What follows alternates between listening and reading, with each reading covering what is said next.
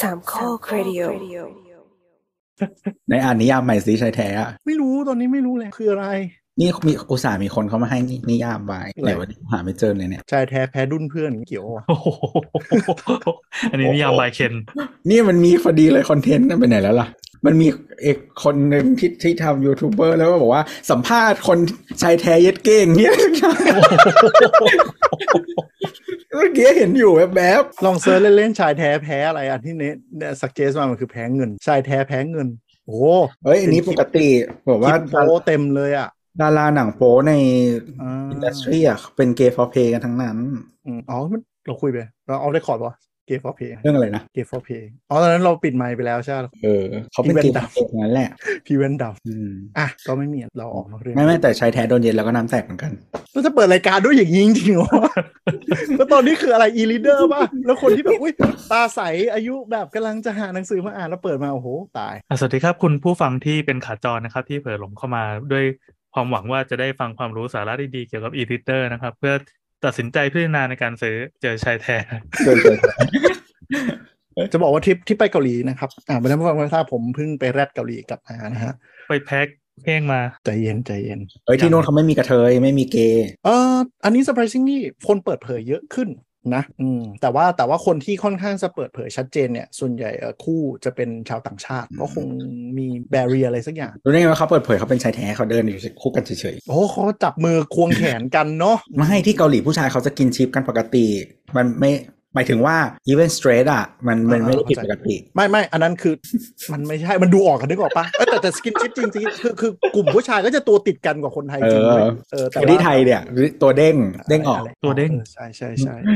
เราอยู่ใกล้แล้วเด้งออก เออเออที่นู่นเพื่อนกันเขาจะแบบเดินกอดคอกันเดินไหลชนกันปกติ แต่ว่าอันนี้คือควงแขนแล้วก็นั่นแหละชัดเจนอ่ะ anyway กลับมาเดี๋ยว Kindle เดี๋ยวกำลังจะบอกว่าเอาเกาหลีก็เอา Kindle ไปแต่คือไม่ได้หยิบมาแค่นั้น อ๋อ เอง เดี๋ยวๆต้องบอกว่าถ้าอยากรู้เรื่องเกาหลีนะครับ รอฟังคอนเทนต์เกาหลีพรุ่งนี้ใช่ป่าวะ ไม่ใช่พรุ่งนี้เป็นช่างเถอะสัปดาห์หน้าปะ เอ้าเหรอไม่ใช่ ไปตอนหนึ่งอะ ไม่ใช่เออ ไปตอนหนึ่ง เอาเป็นว่าเดี๋ยวเราฟังแล้วกันจากสาวสาว ให้กดฟังทุกตอนนะฮะ แล้วแต่ตอนไหนก็ตอนนั้น เออ ถ้า เดี๋ย ผู้ วจะ ฟัง โผล่ ก็จะ มา รู้ว่านี่แหละการเตรียมงานเราค่อนข้างสุดยอดมาก คนอาจก็ยังไม่รู้นี่ขนาดบอกว่าออนพรุ่งนี้นะ ตกลงพรุ่งนี้หรือเปล่าหรือยังไง พรุ่งนี้เหรอ ไม่พรุ่งนี้เปล่าพรุ่งนี้เดี๋ยวจะได้เตรียมตัวอัด เออเออเออดีดีดี โมเมงช่วยชิบหายเลยเลยเว้ยเดี๋ยวพรุ่งนี้เป็นช่างเถอะไม่ใช่เหรอ ข้ามได้ อ่ะ อ่า ะ โอเคโอเคโอเค มีคนบอกว่าไม่มีคำถาม คำถามมีแต่น้อย ทำ เอาเป็นว่า ไม่ ถ้า ใช่อะไรหร เกิ อ ด ก ว่า อีอีน้ำมันจะอู้ อ่ะใค ว่ารมั ฟัง ถ้า จ เจออะไรก็อันนั้นแหละ ใครฟังเทคจ็อกแล้วรู้สึกว่าอยากมีคำถามไปถามสาวสาวๆนะครับ ไปถามได้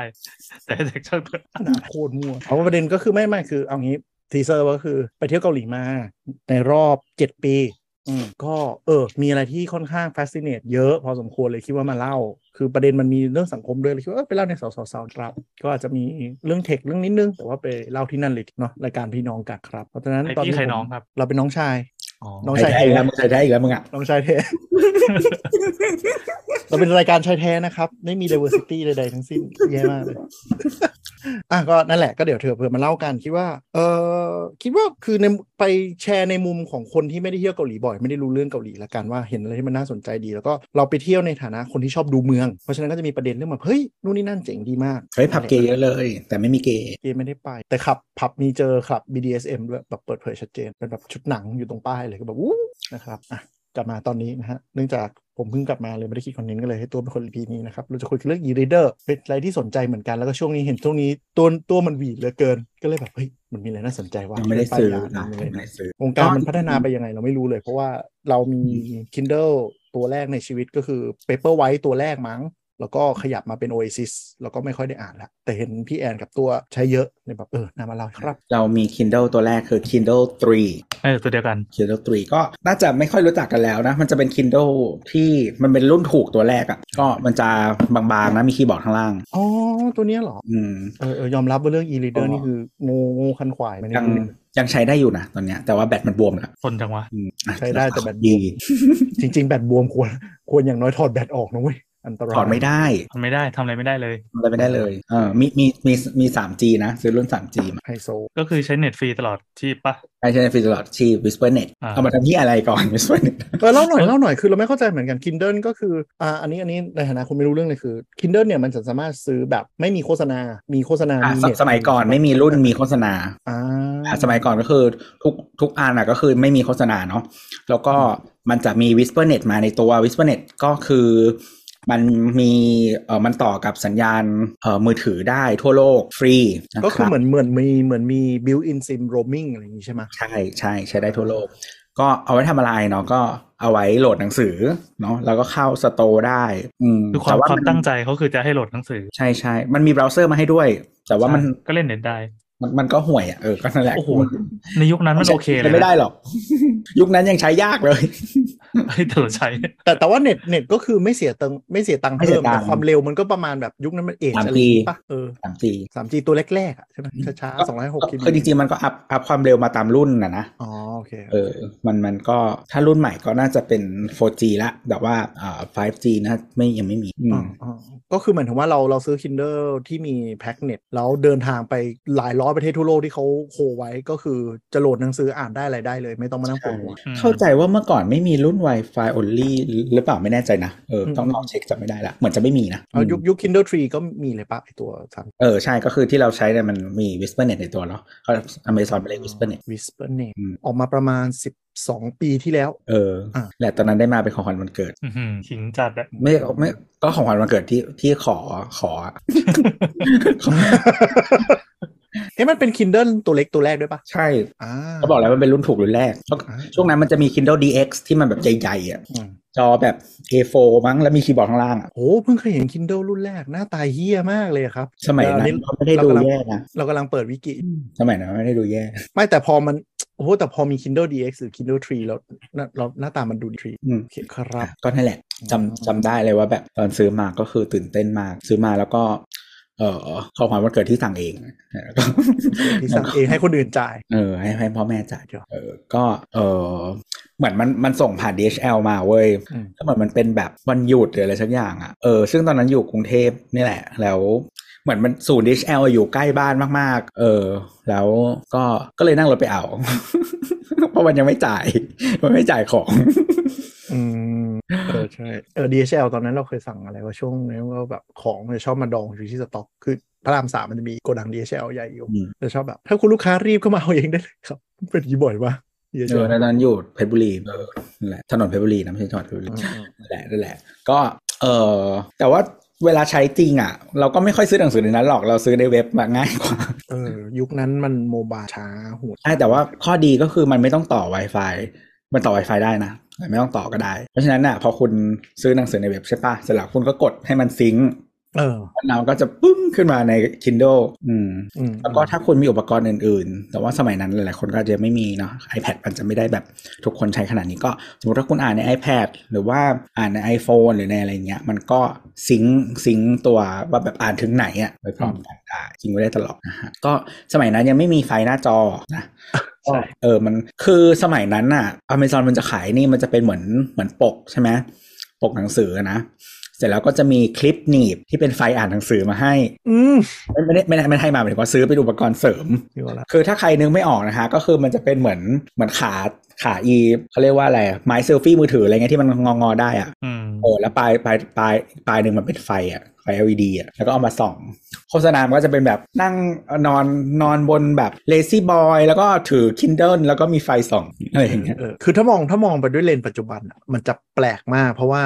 หน้าจอยุคปัจจุบันมันมีแสงในตัวเกือบหมดเนาะแต่ว่าสมัยก่อนอ่านหนังสืออะเขาก็ไอไอคลิปหนีบมีไฟนี่ก็เป็นไอเทมที่สำหรับชาวนอนหนังสือใช้กันจริงจัง ก่อน เออคือละส่วนตัวเราอะหมายถึงว่าเวลาอ่านหนังสือจริงอะเราไม่เคยทำแบบนั้นนะก็คือเราก็เปิดไฟนี่แหละเปิดไฟห้องสว่างนี่แหละอ่านหนังสือถึงเช้าก็ตามนั้น แต่นึกออกนึกออกว่าฝรั่งเขาจะมีเทเบิลและไอไซบอร์ดแลมเนาะหรือว่าถ้าไม่มีอะถ้าสมมตินอนกับคู่ที่เขาไม่ต้องสว่างเขาจะมีอีนี่แหละอีอีหนอนเนี่ยแหละ ใช่ใช่ หนีบกับปกหนังสือไอปกหลังอะแล้วก็งึบ ใช่ใช่ก็คือพอดีเราแยกห้องนอนกับพ่อแม่แต่เด็กเนาะเพราะฉะนั้นมีห้องส่วนตัวก็เออก็เปิดไฟนั่นแหละหยุดอ่านหนังสือถ้าคืนก็อยู่กันนะ อืม เออแต่ว่าถ้าแบบใครนอนกับคนอื่นเนาะมันก็จะลำบากนิดนึง อ่า Kindle 3 re rebrand เป็นชื่อ Kindle Keyboard ด้วย เออเพราะว่ารุ่นหลังมันไม่มีคีย์บอร์ด รุ่นหลังเขาเป็นทัชสกรีนกัน อ๋อ พอตอนรุ่น 4 รุ่น 5 ออกก็คือรุ่นเก่ายังขายอยู่แล้วเปลี่ยนชื่อเป็น อืม Kindle Keyboard อืมแล้วก็จนปัจจุบันเนี้ยมันก็จะเป็นต้นของ Kindle ปัจจุบัน รุ่นถูกสุดก็ต้องมีชื่อละเป็น Kindle Basic ดูกาก แล้ว Kindle Basic แล้วค่อยมาเป็น Paperwhite เออเมื่อก่อนชื่อ Kindle เฉยๆไงงง อ่าอ่า ดูได้อยู่ แล้วรุ่น แล้ว ประรุ่นประมาณนี้เนาะที่จะเริ่มมีรุ่นแบบแอดกับไม่แอดใช่ปะ ใช่ใช่ใช่ อ่าเราได้มานี่แหละตอนซื้อฝากซื้อก็คือนั่งงงคือเราแอดกับไม่แอด ก็คือถ้ามีแอดมันลดราคาไง แล้วก็ล็อกสกรีนอ่ะ ทุกครั้งที่ล็อกเครื่องอ่ะ ก็จะเป็นโฆษณา เออ อ่า แต่เราเราก็ตัดสินใจซื้อรุ่นแอดเพราะว่าเรารู้สึกมันก็สวยดีไม่เห็นน่าเกลียดเลย เออ และแอดมันไม่มันแย่มันมันแอดมันไม่แย่ เออคือแอดมันไม่ได้เป็นแบบไม่ใช่ป๊อปอัพแบบมือถือเด้งขึ้นมาหน้าลำคาญอะมันคือแค่เวลากดล็อก แล้วแทนที่หน้าจอจะมืดไป หรือว่าเป็นหนังสือที่เราเลือกก็คือจะเลือกไม่ได้ รูปเด็กผู้ชายอ่านหนังสืออยู่ก็ไม่ใช่ เออมันจะกลายเป็นรูปหนังสือเบสเซลเลอร์ช่วงนั้นที่วนขึ้นมาอะไรอย่างนี้ซึ่งก็ก็ก็สวยดีเพราะว่าปกที่เขาเลือกมาก็ไม่น่ามันก็คือทำให้เราเอ้ย มันมันไม่แย่มันไม่ได้ แล้วก็ไม่ได้มีผลกับประสบการณ์การใช้งาน ก็ ค่ะ ถูกถูกกว่าเยอะอยู่มั้งเป็นพันอะถ้าจำไม่ผิดสามสิบสี่สิบเหรียญมั้ย เออประมาณ 30เหรียญส่วนใหญ่จะประมาณ อืม แต่ว่าถ้าใครซื้อมาแล้วเหมือน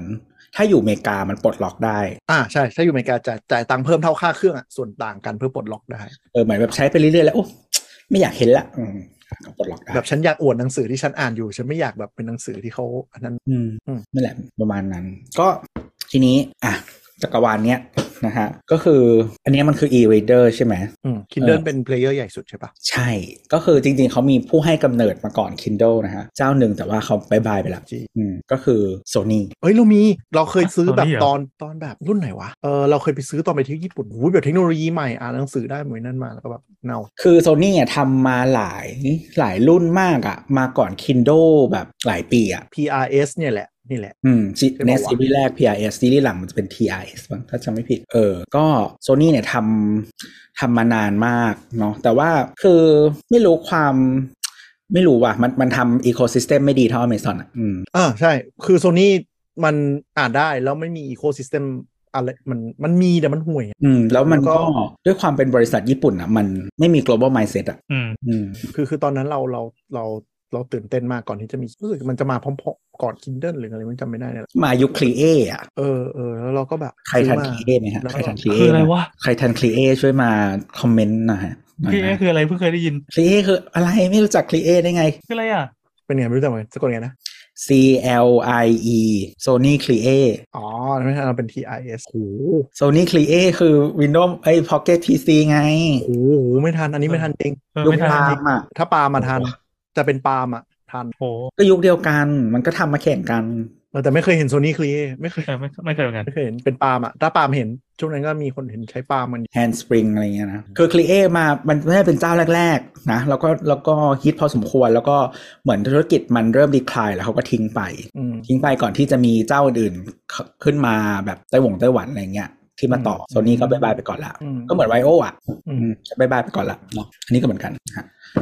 ก็เออไอเทคโนโลยีอันเนี้ยนะปัจจุบันนี้ถ้าเราเข้าใจไม่ผิดนะ ไม่นับพวกที่ที่เราก่อนวันก่อนที่เราบอกว่าเราจะซื้อยังยังไม่ได้กดสั่งเออมีคนทำคนเดียวมาเลยแพง พูดถึงอะไรนะพูดถึง จอ อ๋อเหรอซัพพลายเออร์จอ e i n k มีเจ้าเดียว อ่า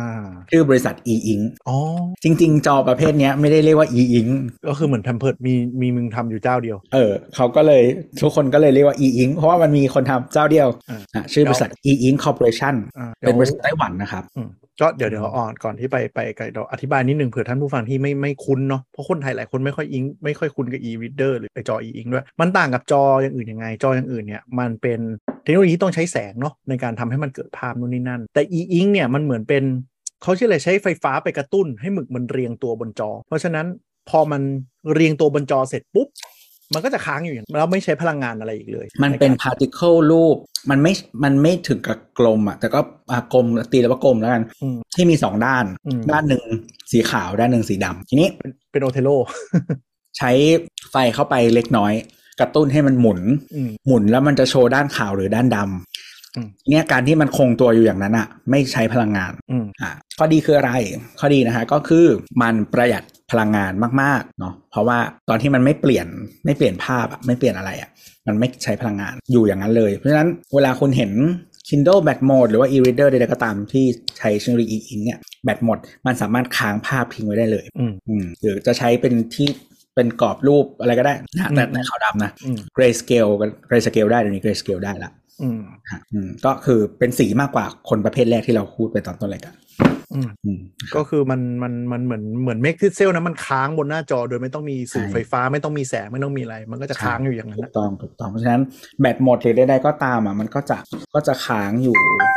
อืมเขาก็เลยเหมือนเรียกว่าเป็น e ink บน e paper เนาะเพราะมันลักษณะเหมือนกระดาษก็คือถ้าเราฟีดภาพไว้พวกดิจิตอลไซเนตยุคนึงก็คือใช้อันนี้ไปเลย ในยุคที่ยังไม่มีหลอด LED สมัยก่อนค่าไฟมันแพงนู่นนี่นั่นใช่ไหมหลอดขาดเขาก็ใช้ e ink เนี่ยแหละเพอ่าทำปุ๊บแล้วก็ตั้งไว้เลย ก็จะได้เหมือนเป็นโปสเตอร์ขาวดำที่โชว์นู่นนี่นั่นได้ อืม ปรับนึกสภาพมันจริง ๆ ถ้าที่เราคล้ายๆ มันจะเหมือนแบบ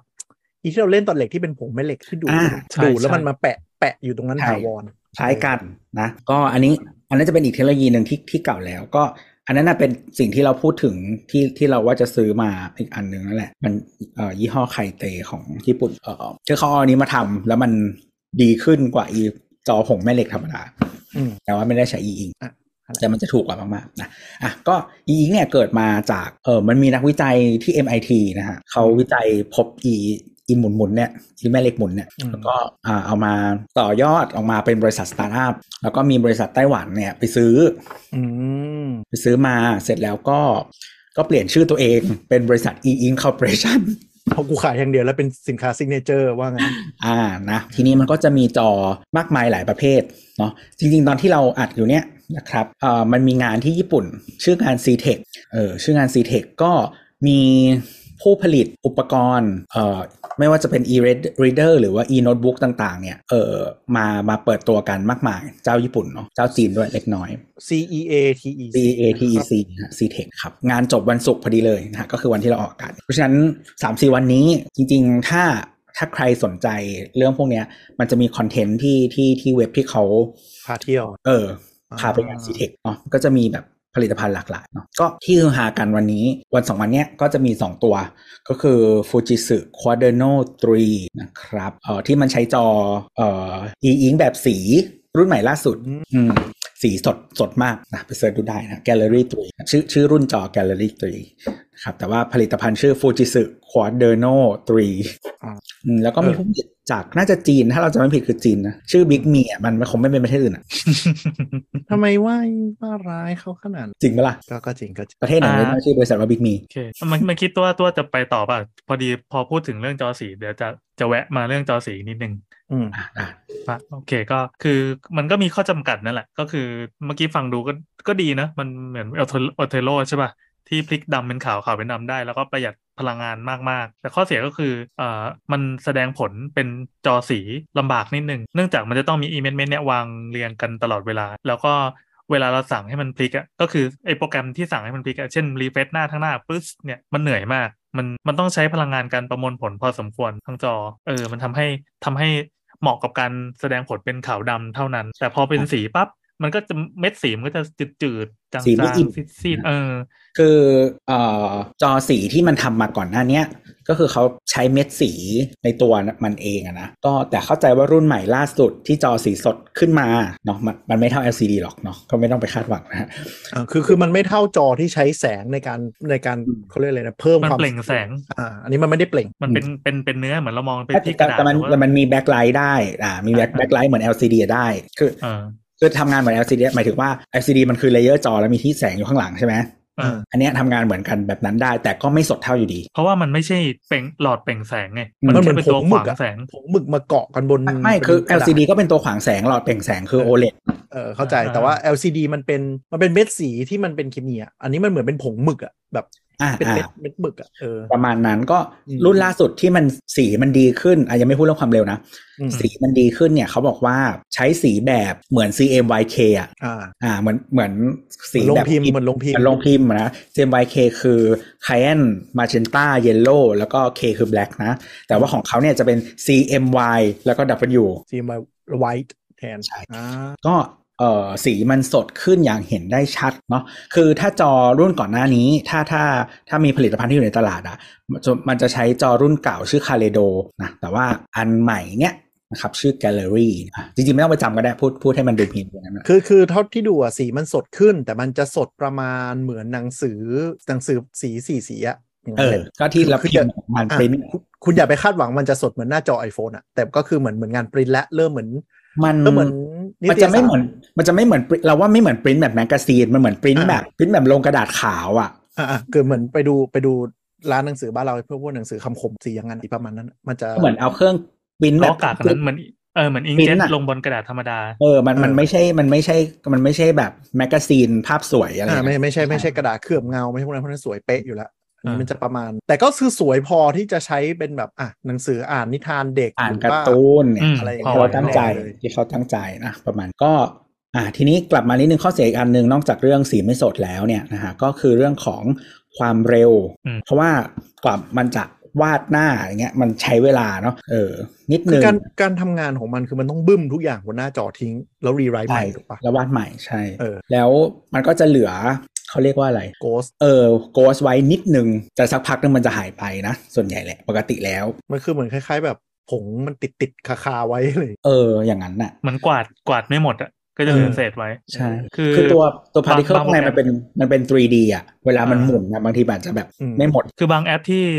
ต้องการสร้างความความความเพลินให้กับผู้ใช้อ่ะมันก็จะอ่ะคุณจะเลือกโหมดเป็นกวาดเร็วไหมพอกวาดเร็วปั๊บมันจะรีเฟรชหน้าเร็วเพื่อไม่ให้เราเสียอารมณ์มาก คืออ ม การรีเฟรชปกติมันจะช้ามาก พอกวาดเร็วปั๊บมันก็จะเหลือโกสไปเยอะ แล้วก็มันก็จะตั้งระบบไว้ว่าเช่นพลิกไปสิบหน้าเดี๋ยวมันจะกวาดใหญ่ครั้งหนึ่งนะ อ่า มันก็จะหน้าเนียนขึ้น คือ อะไรย่ง คือ งี้ย เข้าใจ ป็นต้น ว่ามันเป็นแบบมันเป็นเม็ดมาพาร์ติเคิลจริง ๆ ที่อยู่ใน ใช่ เม็ดกลม ใช่ ๆ เพราะฉะนั้นก็คือมันเหมือนกับเวลาเปลี่ยนหน้าก็คืออ่ะกูเขย่าหมึกเดิมออก แล้วกูก็เขียนใหม่ เออเหมือนของเล่นเด็กอะที่เราเล่น เอ อะ อใช่อย่างนั้นเลย เพราะฉะนั้นก็คือมันเป็นไปได้ว่าหน้าจออีอิงมันจะเห็นทันทีคือมันจะไม่คมเท่าพวกเม็ดพิกเซลอยู่แล้ว เพราะมันเหมือนบางทีเนี่ยเวลามันเขียนใหม่อ่ะอีหมึกบางทีมันติดบ้างไม่ติดบ้างหล่นลงไปบ้างมันก็จะแบบเป็นด่างๆขาวๆนิดนึง ที่อืมใช่ถูกต้อง แต่ว่าเขาแก้ด้วยการเพิ่มพิกเซลเดนซิตี้เข้าไป เออคือเทคโนโลยีหลังๆ ก็คือ อ่ามึงมึงมึงหลุดล่วงบ้างใช่ไหมกูก็เพิ่มเข้าไปเพิ่มเข้าไปเพื่อถมดำถมดำมากขึ้น เออแต่ว่าก็คืออย่างนี้เอออีอิงและอีโน้ตบุ๊กในปัจจุบันเนี่ยส่วนใหญ่อะมันจะถ้ารุ่นที่คมสุดๆอะส่วนใหญ่มันจะอยู่ที่ประมาณ 200 กว่า PPI อยู่ดี อืม จะเออก็เพิ่งมีที่ Kindle เปิดตัวไปเนี่ยที่ฮือหากันเนาะ Kindle Scribe เนี่ย อืม 300 PPI อืม อืมก็น่าจะเป็นตัวที่ละเอียดที่สุดในตลาดครับ สามารถ แต่ว่า ประมาณสิ่งพิมพ์ได้ อืม อื ไม่รู้ว่ามันใช้จอรุ่นไหน ปกติ Kindle มันจะใช้จอซีรีส์ชื่อคาตานะจอขาวดำ อืม อืมซึ่งในตลาดเนี้ยเอ่อยี่ห้อที่ใช้จอรุ่นใหม่ที่สุดคือฟูจิสึไม่มีใครใช้จอแบบฟูจิสึเลยเพราะแพงครับอ่ะทีนี้ กลับมาก็คืออย่างที่บอกว่าเวลาเราจะเลือกซื้อเลือกใช้เนี่ยนะมันต้องต้องอยู่ต้องมาตั้งความ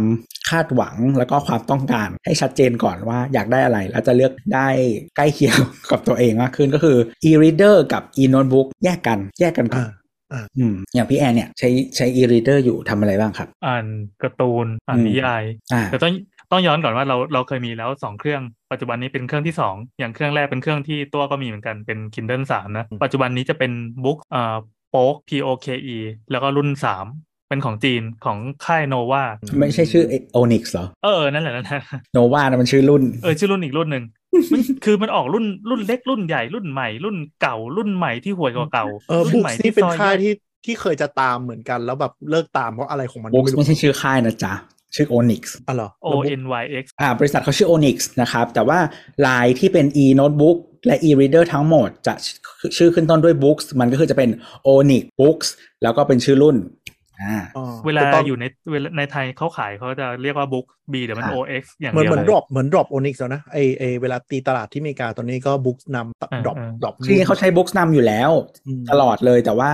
เอออ๋อเพิ่งทำมาสักพักหนึ่งละไม่ใช่ตลอดทำมา ใช่ สักพักหนึงแล้ว แต่ว่าก็คือทุกถ้าคนที่อยู่ในวงการอ่ะ เขาก็จะเรียกว่า Onyx Books กันอยู่ วงการไหน วงการเนี้ย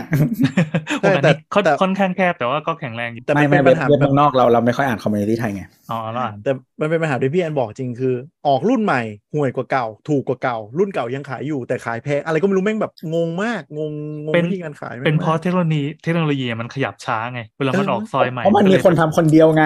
เออเออ มัน จริง เพราะว่าจออ่ะมันมีคนทำคนเดียว ทุกคนอ่ะ ใช้ซัพพลายเออร์จอเดียวกัน อ่า ฉะนั้นอ่ะไปยัดอย่างอื่นอ่ะก็คืออย่างอื่นที่ไม่ใช่เรื่องจอทั้งหมด เวลาทำอะไร อ่า อืม เออ แต่งงอะงงวิธี อ่ะคือในจักรวาลมันมีของของฝรั่งใช่ไหมที่เป็นของอเมซอนแต่ว่าถ้าเป็นของ โลก จีนน่ะก็จะมีทำเป็นทำเป็นหลาย ๆ ค่ายอยู่เหมือนกันนะเท่าที่เห็นหลายค่ายแต่ว่า อ่ะ จะงงๆนิดนึงตีกัน ที่ อ่ะ ที่ที่ฝรั่งเขาฮิตกันอ่ะที่อ่ะที่ฝรั่งเขาฮิตกันก่อนที่ฝรั่งเขาฮิตกันเนี่ย ถ้าเป็น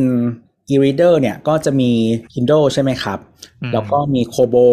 อืม โคโบตอนนี้เป็นของญี่ปุ่นไปแล้วเนาะ อืม มันก็จะเขียนว่า Rakuten Kobo อืม อ่า Rakuten Kobo แล้วก็จะมี Onyx Books นะครับ อืม อันนี้แหละ แล้วก็จะมีอื่นๆเล็กน้อยอย่างเช่น Big Me อ่าเนาะแต่ Big Big Me ที่ไทยก็เห็นบ้างนะ แต่ Books น่าจะยิ่งใหญ่สุด แล้วก็จะมีค่าย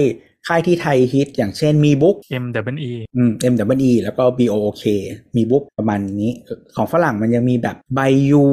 ไบยูหมายถึงของจีนอะของจีนแต่ว่าฝรั่งใช้อะเอ อ อ่า งงไหมเออแล้วก็ถ้า e notebook ที่ฝรั่งฮิตๆนะครับ บ้านเราก็น่าจะเริ่มฮิตแล้วก็ remarkable Remarkable นะ อ่า remarkable แล้วก็จะมี sony แล้วก็มี fujitsu ก็ฟังดูหลายเจ้านะ ก็ sony กับ fujitsu เนี่ย sony เนี่ยบายบายตลาดไปแล้ว แต่ว่าเป็นผู้บุกเบิกตลาด e notebook เหมือนกันครับ แต่บายบายไปแล้วนะบายบายไปแล้ว ก็เออส่วน fujitsu เนี่ยคือฝรั่งมันแบบชอบมากนะชอบชอบกันมากๆอะไรเงี้ยก็ไม่รู้เหมือนกันว่าทำไม แต่ว่าก็ไม่มีขายที่อื่นนอกจากญี่ปุ่นนะจ๊ะทุกคนที่ซื้อมาก็คือพรีออเดอร์มาจากญี่ปุ่นเท่านั้น ญี่ปุ่น ความญี่ปุ่นความญี่ปุ่นแล้วก็อย่างที่บอกว่ามันฟูจิ s u ควอเดโนเนี่ยมันใช้จอรุ่นใหม่ที่สุดแพงที่สุดที่มีในซีรีส์นะ โอ้ แล้วก็ แพงด้วยนะราคา หกร้อยกว่าเหรียญ แต่ก็ รุ่นจอ สวย เล็กนะ รู้สึก แต่ มันมีรุ่นจอเล็กกับจอใหญ่ มันดีไซน์เหมือนกระดาษไม่มีเลยเลย อ่ะดีไซน์เดียวกับโซนี่เพราะว่า OEM เดียวกันอ่ะ โอ้ยดี นั่นแหละ ก็ยี่ห้อเนี่ยประมาณนี้จักรวาล อืม ทีนี้มันจะมีเอ่อคือของ Books เนี่ยอ๋อมีอีกยี่ห้อหนึ่งลืม ที่ไทยก็ไม่ค่อยฮิตแต่ฝรั่งฮิตก็คือชื่อรัตตารัตตาชื่อบริษัทนะชื่อ Product ชื่อ Supernote รัตตา Supernote ก็รัตตา Supernote จะเอ่อเน้น e-notebook เป็นหลักอืมทีเนี้ยค่ายค่ายต่างๆอ่ะพวกค่ายจีนส่วนใหญ่จะทำทั้ง e-notebook แล้วก็ e-reader อาจจะมีลายแยกกันแล้วแต่ หรือบางค่ายก็ไม่แยกลายเนอะเอ่อส่วนค่ายฝรั่งอย่างโคโบอ่ะโคโบเขามี e-notebook รุ่นชื่อ Ellipsa นะ ก็เป็นเป็น e-reader ก่อนแล้วเติมโน้ตบุ๊กเนาะส่วนของ Kindle ก็มีแต่ e-reader อย่างเดียว จนรุ่นที่ยังไม่ที่กับ announce แต่ยังไม่ขายก็คือ Scribe เนี่ยเออก็จะเป็นมีฟังก์ชันเป็น e-notebook ในตัว คือโน้ตโน้ตบุ๊กที่นี้คือไม่ใช่แล็ปท็อปเนอะโน้ตบุ๊กคือที่จดได้จริงๆถูกไหม เออ โอเค คือเราเข้าใจว่าในโลกเนี้ยที่เคยไอ้นี่มาประเทศส่วนใหญ่เรียกคอมพิวเตอร์พกพาว่าโน้ตบุ๊ก ใช่ แต่ที่อเมริกาเรียกแล็ปท็อป อเมริกามันเป็นประเทศส้นตีนที่ใช้ภาษาอังกฤษไม่เหมือนไปอะไรกับมัน ไม่ได้ใช้ภาษาอังกฤษใช้อเมริกัน เออใช้ภาษาอังกฤษมันเป็นประเทศเดียวในโลกที่เรียกเสื้อว่าไวท์บีเตอร์ได้อะงงอะไรกับมัน ไม่แต่ศัพท์อังกฤษมันก็ก็แปลกปะวะคือเรียกเรียกเรียกไอ้เสื้อกันหนาวว่าจัมเปอร์ปะล่ะ ก็ยังเข้าใจมากกว่าไวบีเตอร์ป่ะ อันนี้มันไม่ไม่ควรชื่อที่แบบควรที่จะเรียกว่าถูกต้องด้วยอะแล้วประเด็นก็คือแบบพอเรียกพูดไม่งเห็นภาพอีกว่าเออคนประเภทไหนไอ้พวกไวบีเตอร์มันจะใส่ชุดอย่างนี้ แย่มาก เคยมีคนอังกฤษ make joke ว่าแบบทำไมต้องเรียกเอ่อบ้านเราเรียกฟุตปาดนะ อืม ที่อเมริกามันเรียกไซวอล์กใช่ไหมเออว่าว่าไซวอล์กด้วยกลัวไม่รู้เหรอ ว่ามันอยู่ข้างถนน เขาก็แขวะกันประจำเอาจริงเอาจริงภาษาอังกฤษที่เราเรียนในเมืองไทยก็ผสมเยอะอย่างแบบ ถ้าเราแบบจะ UK English จริงจังมันมีคำเสลอเยอะมาก อย่างน้อยเราไม่เรียกบ้านเราไม่เรียกรถทุกว่าลอรี่แล้วนั่นแหละ แต่บ้านเราเรียกลิฟต์ว่าลิฟต์ เออเรียกลิฟต์เรียกลิฟต์ไม่เรียกเอออะไรวะเลยเออมั่วมากภาษาเมืองไทยอ่ะ anyway กลับมา อ่ะโอเค ก็ทีนี้อ่ะ e notebook กับ e อ่า กับ e reader แล้วใช่ไหมครับ อ่ะก็มันก็จะมีเรื่องอันนี้ดีเทลนี่อาจจะไม่เกี่ยวกับจอนะ ก็คือเรื่องของว่าเราใช้งานทำอะไรใช่ไหมคือ Kindle เนี่ยหนังสือส่วนใหญ่มันเป็นภาษาอังกฤษ อืมอืม เออไม่ไม่เห็นเคยเจอหนังสือภาษาไทยนะ ไม่มีเหมือนฟอนต์ยังไม่หรอมั้ง อ่านได้อ่านได้ อ่าน อ่านได้แล้ว อ่านได้อยู่แล้ว ไม่แต่ว่าไอไอฟอร์แมตคือคือคือคือ Kindle เนี่ย มันได้รับความนิยมสูง เพราะหนึ่งมันมีสตอร์ของมันเอง อืม อ๋อ แล้วซึ่งสตอร์ของมันเองเนี่ยอ่ารูปแบบการเข้ารหัสไฟล์อะมันทำได้ค่อนข้างดี คือมันอ่านได้แค่ Kindle คือเหมือนอะ ex- เมื่อก่อนเมื่อก่อน export ไปอันอื่นไม่ได้ ก็ต้องใช้ Kindle e-reader ตัวเดียวรู้สึกมันหลังๆว่ามันได้แล้วมั้งใช่ไหม export เป็น format DRM เหรอถ้าถ้าติด DRM ก็ไม่ได้ เออแต่เอาเป็นว่าด้วยแบบว่าด้วยด้วยความเจ๋งของมันคือที่เขากล้าสามารถทำให้ฟรีอินเทอร์เน็ตทั่วโลกได้เนี่ย เพราะว่าหนังสือเล่มหนึ่งเขาใช้พื้นที่กับ Data น้อยมาก คือเมื่อก่อนซื้อ 4 กิกะโหลดหนังสือเป็นร้อยยังไม่ยังไม่ถึงเซี่ยวเลย ในขณะที่ถ้าคุณไปโหลด PDF หรือ EPUB อย่างอื่นอ่ะแป๊บๆแม่งเต็มกว่าเร็วมาก ไม่รู้เขาใช้วิธีงานการสร้างไฟล์ยังไงมันเลยทำให้ Kindle เนี่ยโตอย่างรวดเร็ว เพราะว่ากลยุทธ์ Amazon ก็คือกูขายหนังสือเพราะฉะนั้นกู subsidize device แหลก60 มากอย่างเงี้ยซึ่งเราวัฒนธรรมการอ่านในอเมริกาเนี่ย คือต้องยอมรับว่าเหมือนกับช่วงแรกอะ่ะ มันก็เหมือนที่เราดีเบตกันปัจจุบันแหละว่า เฮ้ย หนังสือก็ต้องเป็นอย่างเงี้ยถึงอ่านแล้วมันสบายตาอ่านง่ายนู่นนนั่นใช่ไหมคือว่าถ้าอเมริกาเนี่ยเขาอ่านหนังสือกันจริงจังก็จะมีเสียงที่เรียกว่าแบบเปเปอร์แบ็กใช่ไหมคุณจำชื่อผิดคือมัน paperback เป็นหนังสือแบบกระดาษแบบสมุดหน้าเหลืองเราสมัยกูเป็นสมุดหน้าเหลืองคนแม่งจะเก็ตปะวะกระดาษ ไม่คือจริงๆอ่ะ paperback อ่ะ อืม มันแค่บอกว่าเป็นปกอ่อน ถ้าบ้านภาษาบ้านเราคือปกอ่อน อ่าเข้าใจ ซึ่งกระดาษอะเป็นแบบไหนก็ได้ แต่ปกติแล้วอะกระดาษมันจะไม่ค่อยดี เออเออคือคืออ่ะโอเค ถ้าพูดได้ถูกต้องอ่ะมันคือ hard cover กับ soft cover แต่พอคนพูดถึง paperback คนจะเข้าใจว่ามันคือเกรดต่ำเน้นอ่าน ไม่ได้เน้นสะสมเอาอย่างนี้แล้ว กัน แต่จริงๆ มันเรียกเปเปอร์แบ็กหมด เออจริงๆเนี่ยนั่นแหละ แต่ว่า anyway ที่ที่นู่นมันจะมีหนังสือที่เรียกว่า pocket book อ่า ซึ่งมันเป็นสิ่งที่เมืองไทยอ่ะชอบใช้เรียกกันแต่เมืองปลอม อ่าเพราะ pocket book บ้านเราไซส์เท่าเขื่อน เพราะ pocket book บ้านเราไซส์เท่าหนังสือธรรมดา pocket book ที่นู่นคือ pocket จริง อ่าไซส์มันจะ ๆ ไม่เกิน ป ฝ่า ระาณ มืออ่ะ เออมันจะใหญ่กว่า iPhone มันใส่กระเป๋า หน่อย ได้จริง อ่าคือคืออเมริกาเนี่ยไอหนังสือพ็อกเก็ตบุ๊กเนี่ยมันจะเล่มละประมาณถ้าออกมือหนึ่งเลยนะ มือหนึ่งเจ็ดแปดเหรียญเองสมสมัยก่อนนะ สมัยที่ผมอยู่อเมริกาตอนนี้ไม่รู้เท่าไหร่อาจจะขึ้นแล้ว ๆ ขายตามร้านของชำอ่ะ ขายอ่าแบบคือเวลาเข้าไปร้านแบบ corner store เนาะที่แบบซื้อหนังสือพิมพ์ซื้อเล่มเนี่ยพวกนี้มันก็จะไปวางวางวางวางที่ไว้เป็นก้อนก้อนก้อนก้อนคือหนังสือมันจะเล็กไซส์มันจะแบบใหญ่กว่า iPhone หน่อยนึงใหญ่กว่า iPhone Pro Max หน่อย แต่ว่ามันจะหนาเออแล้วเพราะฉะนั้นน่ะสิ่งที่เขาเวลาอ่านคือเขาก็จะถือ ก้อนเนี้ยไว้ในมือแล้วก็เอานิ้วโป้งกดหนึ่งมือไว้อ่านแล้วก็ใช้นิ้วโป้งพลิกเอาพลิกไอ้ก้อนพวกเนี้ยคือมันเป็นหนังสือที่มีมูลคุณความเป็นหนังสือจริงๆคือ คนสนแต่คอนเทนต์ปกคนใหญ่ก็จะเป็นแบบไม่ได้มีกราฟิกสวยหรูอะไรเป็นแบบชื่อเรื่องอ่ะควายๆแล้วก็ใครเขียนอะไรอย่างเงี้ยซึ่ง ที่อเมริกาปกหนังสือชอบชื่อคนเขียนใหญ่ เออแดนบราวน์ แล้วก็ชื่อเล็ก ๆด้วยตัวหนังชื่อหนังสือเล็กๆมึงหาเอาเถอะ ใช่แล้วก็จำปกเป็นสีสีๆเอาบางทีอ่ะทีนี้ไอ้ไอ้วัฒนธรรมเปเปอร์แบ็กเนี่ยเขาก็หยิบเป็นก้อนแล้วด้วยราคาที่มันแบบเจ็ดแปดเหรียญยุคนั้นน่ะซึ่งประมาณถ้าเทียบกับแปลงเป็นค่าเงินไทยก็คืออาจจะประมาณสักสามสิบสี่สิบาท ประมาณนั้นเลยนะ คือมันถูกอย่างนั้นอ่ะเพราะฉะนั้นสิ่งเกิดขึ้นก็คือ คนมันก็หยิบมาอ่าน แล้วบางทีถ้าเขาอ่านจบเขาก็โยนทิ้งไว้บนรถไฟ โยนทิ้งไว้บนคือด้านบน BTS อย่างนั้นนะฮะเขาก็วางทิ้งไว้เลยเว้ยแล้วคือแบบใครอยากหยิบบางทีก็เออเบื่อเบื่อๆนั่งรถไม่หยิบมาอ่านต่อมั่ง เอาไปวางไว้ที่ไลบรารีมั่งไปวางที่ร้านกาแฟทิ้งไว้มั่งอะไรอย่างนี้เลย แต่คือกระดาษมันจะแบบคุณภาพมันห่วยกว่ากระดาษหน้าเหลืองมาเลยมันห่วยอ่ะเออมันห่วย มันคล้ายๆ กระดาษทำข้อสอบโรงเรียนเมืองไทย เออเออระกดาษ กระดาษ สีน้ำตาลอ่ะ สีตุย ก ตุยระดาษ เน่า proof เน่า เรียกว่าก ก ระ ระ ดา ดา ษ ษ ปู๊บ อืม กระดาษปู๊บใช่ แต่มันจะผมรู้สึกว่ามันจะแข็งกว่าปู๊บ แต่มันบางนะ เออมันบางๆแข็งแข็งๆสักๆ พอนึกออกถ้าเป็นที่ญี่ปุ่นก็จะเป็นเหมือนพวกในนิตยสารการ์ตูนอะที่ อ่ะอ่ะ ถูกชิป กระดาษเดียวกับ ข จ้ ถูกเลย ำกระดาษเดียวกับจ้ำอย่างนั้นเลย คือมันมันเออมันหนากว่าหนังกระดาษหนังสือพิมพ์นิดนึงอ่ะ ใช่แล้ แล้ว ว ก็ ก็ คือ ไว้อ่านเสร็จปั๊บก็เรารีไซเคิลเพื่อ เออเอาเอามือ ทำ บี้ เป็น แล้วจะ หนังสื ผิด อ รูป ใหม่ อะเอามืออบี้ ม แล้วจะผิดรูปแล้วคือแบบถ้าถ้าเขานิ้วโป้งกดอ่านนะคือมันจะบาเป็นพัดเลยมันก็จะไปวางนิ่งไว้กันเออประมาณนั้น ทีนี้มันก็เลยว่าคนอ่ะก็ติดอย่างนี้มากก็คือหนังสือเนี่ยต้องอ่านด้วยมือหนึ่งใช่ไหมทีนี้มันก็เหมือนแบบยุคนั้นมันจะเริ่มเป็นยุคของนี่แหละพ็อกเก็ตพีซีมือถงมือถืออะไรอย่างเงี้ยคนก็อ่านแล้วมันก็ไม่ถนัดนู่นนี่นั่นหนาหนาๆต้องมีแบตเยอะๆแบตมันอยู่ไม่ได้ไอ้คินเดิลเนี่ยมันเกิดมาก็คือ ยุคประมาณคินเดิลสามนี่แหละที่ที่สักเซสหนึ่งสองมันก็ไม่ค่อยเท่าไหร่ แต่อยู่ได้เป็นเดือนอ่ะ อ่าแบตอยู่ได้เป็นเดือนแล้วมันพกในรถไฟใต้ดินก็คือไซส์พอๆกับพ็อกเก็ตบุ๊กเลย อ่านง่ายแล้วก็ใช้มือเนี่ยกดกึกกึกกึกไปเรื่อยๆโอ้โหก็เลยฮิตระเบิดระเบ้อโดยเฉพาะ Kindle สามอ่ะ ใส่กระเป๋าหลังกางเกงได้นะ เออชอบยัดตูดกัน แล้วก็ตัวที่บูมมากจริงๆ คือน่าจะเป็นไอ้นี่แหละโฟหรือฟ้าที่มันเป็น Kindle Touch ตัวแรก เออ โอ้โห ก่อนก่อนก่อนเปเปอร์ไว้อ่ะแต่ทรง ขาย เดียว ดีแบบทุกคนแม่งมีจริงๆเลยเอาไปอ่านนู่นอ่านนี่กันว่าวัฒนธรรมการอ่านมีการค่อนข้างเข้มข้นด้วยใช่ไซส์ไซส์ประมาณแท็บเล็ต7นิ้วอะเออขายดีมากเออวัฒนธรรมการอ่านมีการเลยค่อนข้าง เล็กกว่า iPad mini อ่ะ เออเล็กกว่า iPad mini นิดนึงก็นั่นแหละก็คือ Kindle ก็เลยแล้วความนิยมคนอ่านหนังสือก็คือเขาก็ค่อนข้างแฮปปี้คือถ้าเปิดใจหน่อยไม่ใช่ว่าโอ้โหต้องแบบหนังสืออย่างเนี้ยคือเนื่องจาก texture การอ่านการสะท้อนของแสงเนี่ย มันเหมือนกระดาษจริง ๆ อ่านแล้วมันไม่ปวดตา เพราะมันไม่มีแสงที่ยิงเข้าตาโดยตรงใช่ไหมมันไม่เกรงมันใช้การสะท้อนแสง เพราะฉะนั้นยุคก่อนเปเปอร์ไวก็คือ ถ้าไฟดับก็อ่านยี่อะไรไม่ได้เลย เพราะมันมืดเหมือนกระดาษก็เลยทำให้คนสามารถอ่านได้อะไรได้ แล้วก็ความสะดวกอะไรเข้ามาเพิ่มที่อะไรเงี้ยก็คนเป็นการก็เลยเปิดใจกับ Kindle พอสมควร ซื้อง่ายซื้อหนังสือง่าย อ่าคนคือหนอนหนังสือหลายคนก็ก็มี Kindle ติดตัว เพราะ มั บาน งที อ่านให้ฟังได้ด้วย อ่านให้ฟังได้และ Kindle Store เป็น Store ที่ลดราคาหนังสือบ่อยมาก บางเล่มก็คือเหลือแบบหนึ่งสอง มีหนังสือแจกฟรีด้วยจ้า อ่า หนังสือดี ๆ ก็แจกฟรี มันก็เลยเหมือนมีคดีอยู่ช่วงหนึ่งเหมือนกันกับบ้านอันโนเบิล เรื่องฟ้องเรื่องทุ่มตลาดกันอยู่ ไม่ได้จบยังไงแต่จบแต่จบประมาณว่าต้องขายราคาให้เท่ากันมั้งเออทั้งเล่มกับอีบุ๊กรู้สึกจะจบอย่างนั้น คือยุคหนึ่งอเมซอนตัดราคาอีบุ๊กขี้แตกแต่สุดท้ายจบมาว่าถ้า ออเตอร์อ่าพับบิเชอร์เนี่ย ขายหนังสือผ่านร้านหนังสือก็ต้องขายอีบุ๊กเท่ากันด้วย ไม่ให้ตัดราคากัน เพราะฉะนั้นใครเลือกก็ไปเลือก ฟอร์แมตที่ต้องการประมาณนั้น แต่มันอ่านสบายจริงถ้าใครแบบ เอ้ยไม่สนใจอะไรอย่างงี้ เราคิดว่าวัฒนธรรม e-reader ในเมืองไทยกำลังจะเริ่มมาเนาะ เห็นตัวแทนเริ่มเยอะขึ้นอะไรขึ้น แล้วมันมีช่วงหนึ่งหรอกเมืองไทยซื้อ Kindle เนี่ยราคาฟันสองสามเท่าเลยแต่ตอนนี้ก็เริ่ม คือ ขึ้น จริงๆอะสั่งจากอเมซอนมาไทยได้นานแล้ว แต่ว่ามันแพงไปประมาณนึง เพราะมันจะบวกค่าส่งกับภาษีออนท็อปมาให้เลย แต่ว่าเข้าใจว่าหลังๆ คืออเมซอนมันจะอย่างนี้ เวลาสั่งของมา มันจะบอกว่าค่าส่งเท่านี้ แล้วก็ภาษีเท่านี้ ถ้าไม่เสียภาษีจะคืนเงิน ซึ่ง e-reader ไม่เสียภาษีนะครับ อ้าวเหรอ อืม แต่อย่าสั่งพร้อมเคส เออ ใช่ เพราะเคสเสียภาษี อืมแล้วบางทีเราก็ตีทั้งอันนะนะ อืม เออแล้วก็คือ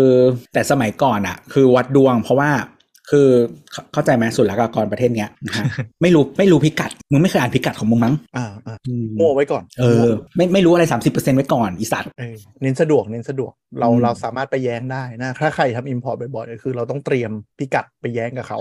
เออแต่นึกออกไหมบางทีของพันเดียวภาษีแบบ 200 กูนั่งรถไปก็หมดแล้วไอ้เหี้ย ก็แล้วแหละค่ะประเทศนี้นั่นแหละอ่ะก็ประมาณ เออนั่นแหละนั่นแหละ แต่ ก็ เห็นว่าอเมอเมซอนอันนี้นอกเรื่องนิดหนึ่งเห็นอเมซอนอาจจะกำลังมาบุกตลาดไทย ไม่รู้ว่า Kindle จะเป็นหนึ่งในตลาดที่เขาจะจะมาด้วยไหมนะ ก็รอดู ตอนนี้ก็ดูพรามวิดีโอไปก่อน แต่อีคอมเมิร์ซแววมาว่าจะมา คือแต่จริงๆ ถ้าใครเป็นสมาชิก Prime ของอเมริกาอยู่ก็ดู Prime Video ได้เลยนะ แล้วก็เวลาสั่งของที่อเมริกาก็ก็ส่ง Prime ในอเมริกา แล้วค่อยชิปมาไทยก็ได้ ได้เหมือนกัน เออ นั่นแหละ ก็ทีนี้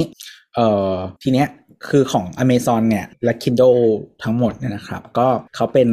ยกเว้นยกเว้นไฟล์เนาะยกเว้นไฟล์ Kindle ไฟล์เนี่ยไฟล์หรือไฟล์แท็บเล็ตที่มันเป็น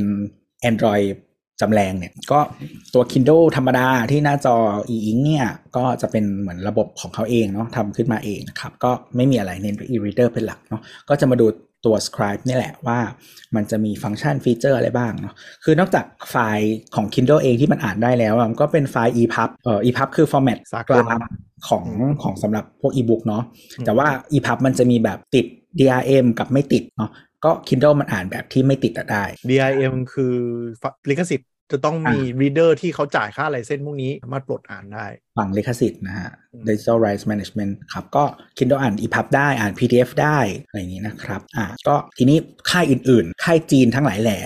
ทั้งหมดทั้งหมดนะใช้ Linux เอ้ยไม่ใช่ใช้ Android ใช้ Android เป็นหลักเกือบทุกค่ายเลยนะครับ อืม จะมี Play Store หรือไม่มี Store ก็ว่าไปแล้วแต่รุ่นเนาะบางเจ้าเดี๋ยวนี้เห็นเห็น Books เขาบอกว่าเดี๋ยวรุ่นใหม่ๆ ก็จะไม่ต้องไม่ต้องทำไม่ต้องกดนู่นกดนี่แล้วจะมี Play Store มาเลยอะไรอย่างเงี้ยก็รอดู อืม เพราะปัจจุบันส่วนใหญ่มันต้องมันต้องทำอะไรนะพี่แอน ต้องใช้ท่าพิสดารนิดหนึ่งสมมติ เออ อ อ ย่างเราซื้อบุ๊กมาที่บ้านเนี้ยพอรีเซ็ตเครื่องปั๊บมันต้องไปทำตามคู่มือที่เป็นกระดาษที่เขาจะปริ้นใส่แบบขาวดำ เหมือนถ่ายเอกสารมา แล้วก็วิธีนะคะให้เข้าไปที่เว็บนี้เพื่อดาวน์โหลดอันนี้ แล้วก็ติดตั้งอันนี้ก่อนแล้วถึงไปโหลด GMS มา GMS ก็คือเป็น Google Mobile Service อะไรอย่างนี้เหมือนกับเหมือนกับเราใช้มือถือจีนน่ะที่มันไม่รองรับ Google แต่ถ้าง่ายกว่าหัวเว่ยนิดนึง เออใช่ใช่แต่ทำง่ายกว่า ก็คือตามตามขั้นตอนไปก็สามารถใช้ได้ แล้วก็โหลดแอปลงมา APK อ่ะไปแบบเหมือนโหลดแอป Android ทั่วไป ก็คือเจ้าไอ้บุ๊กมันไม่อยากไปจ่ายค่าลิขสิทธิ์ Google ต่อเครื่องก็เลยเป็นแฮกก็คือสอนวิธีให้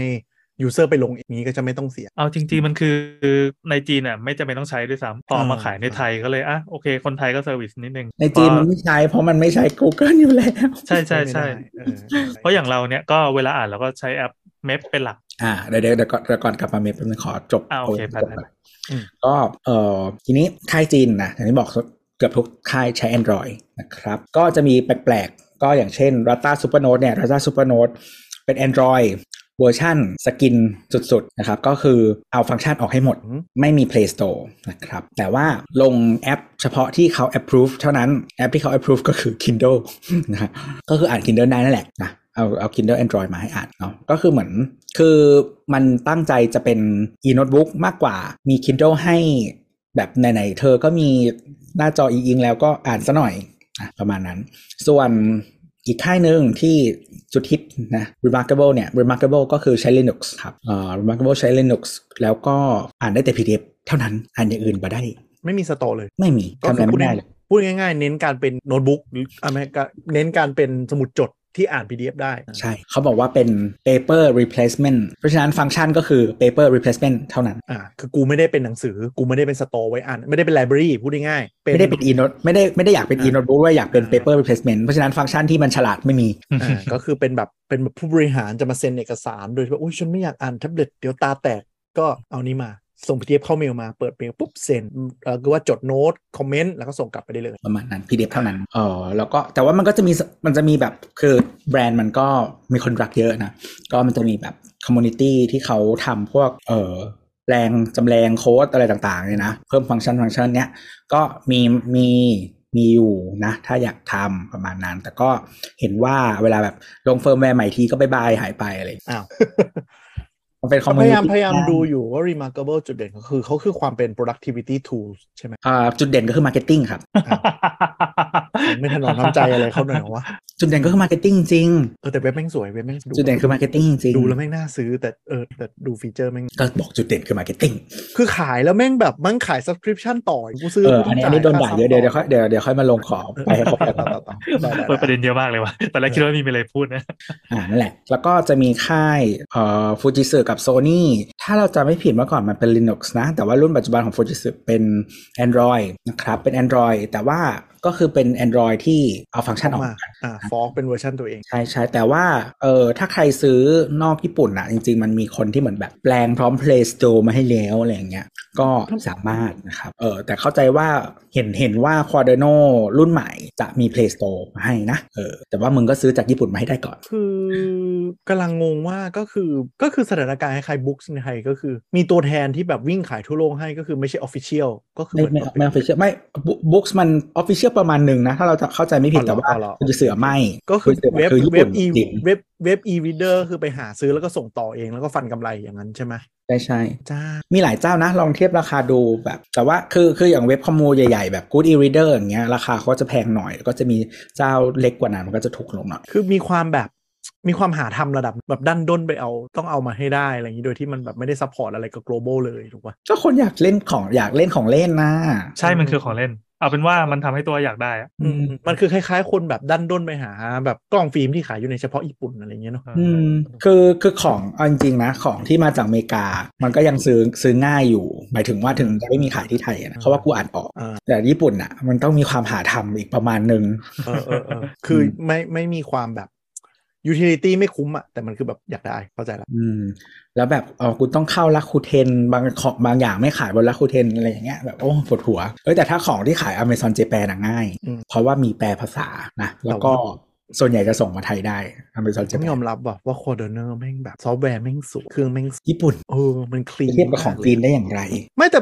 แต่คือไม่ไม่คืออย่างนี้ คือสินค้าไอทีประเทศเก่อหลายอย่าง UI มันก็ส้นตีนไง แต่อันนี้มันคือดีมัน เรา สุด ว่า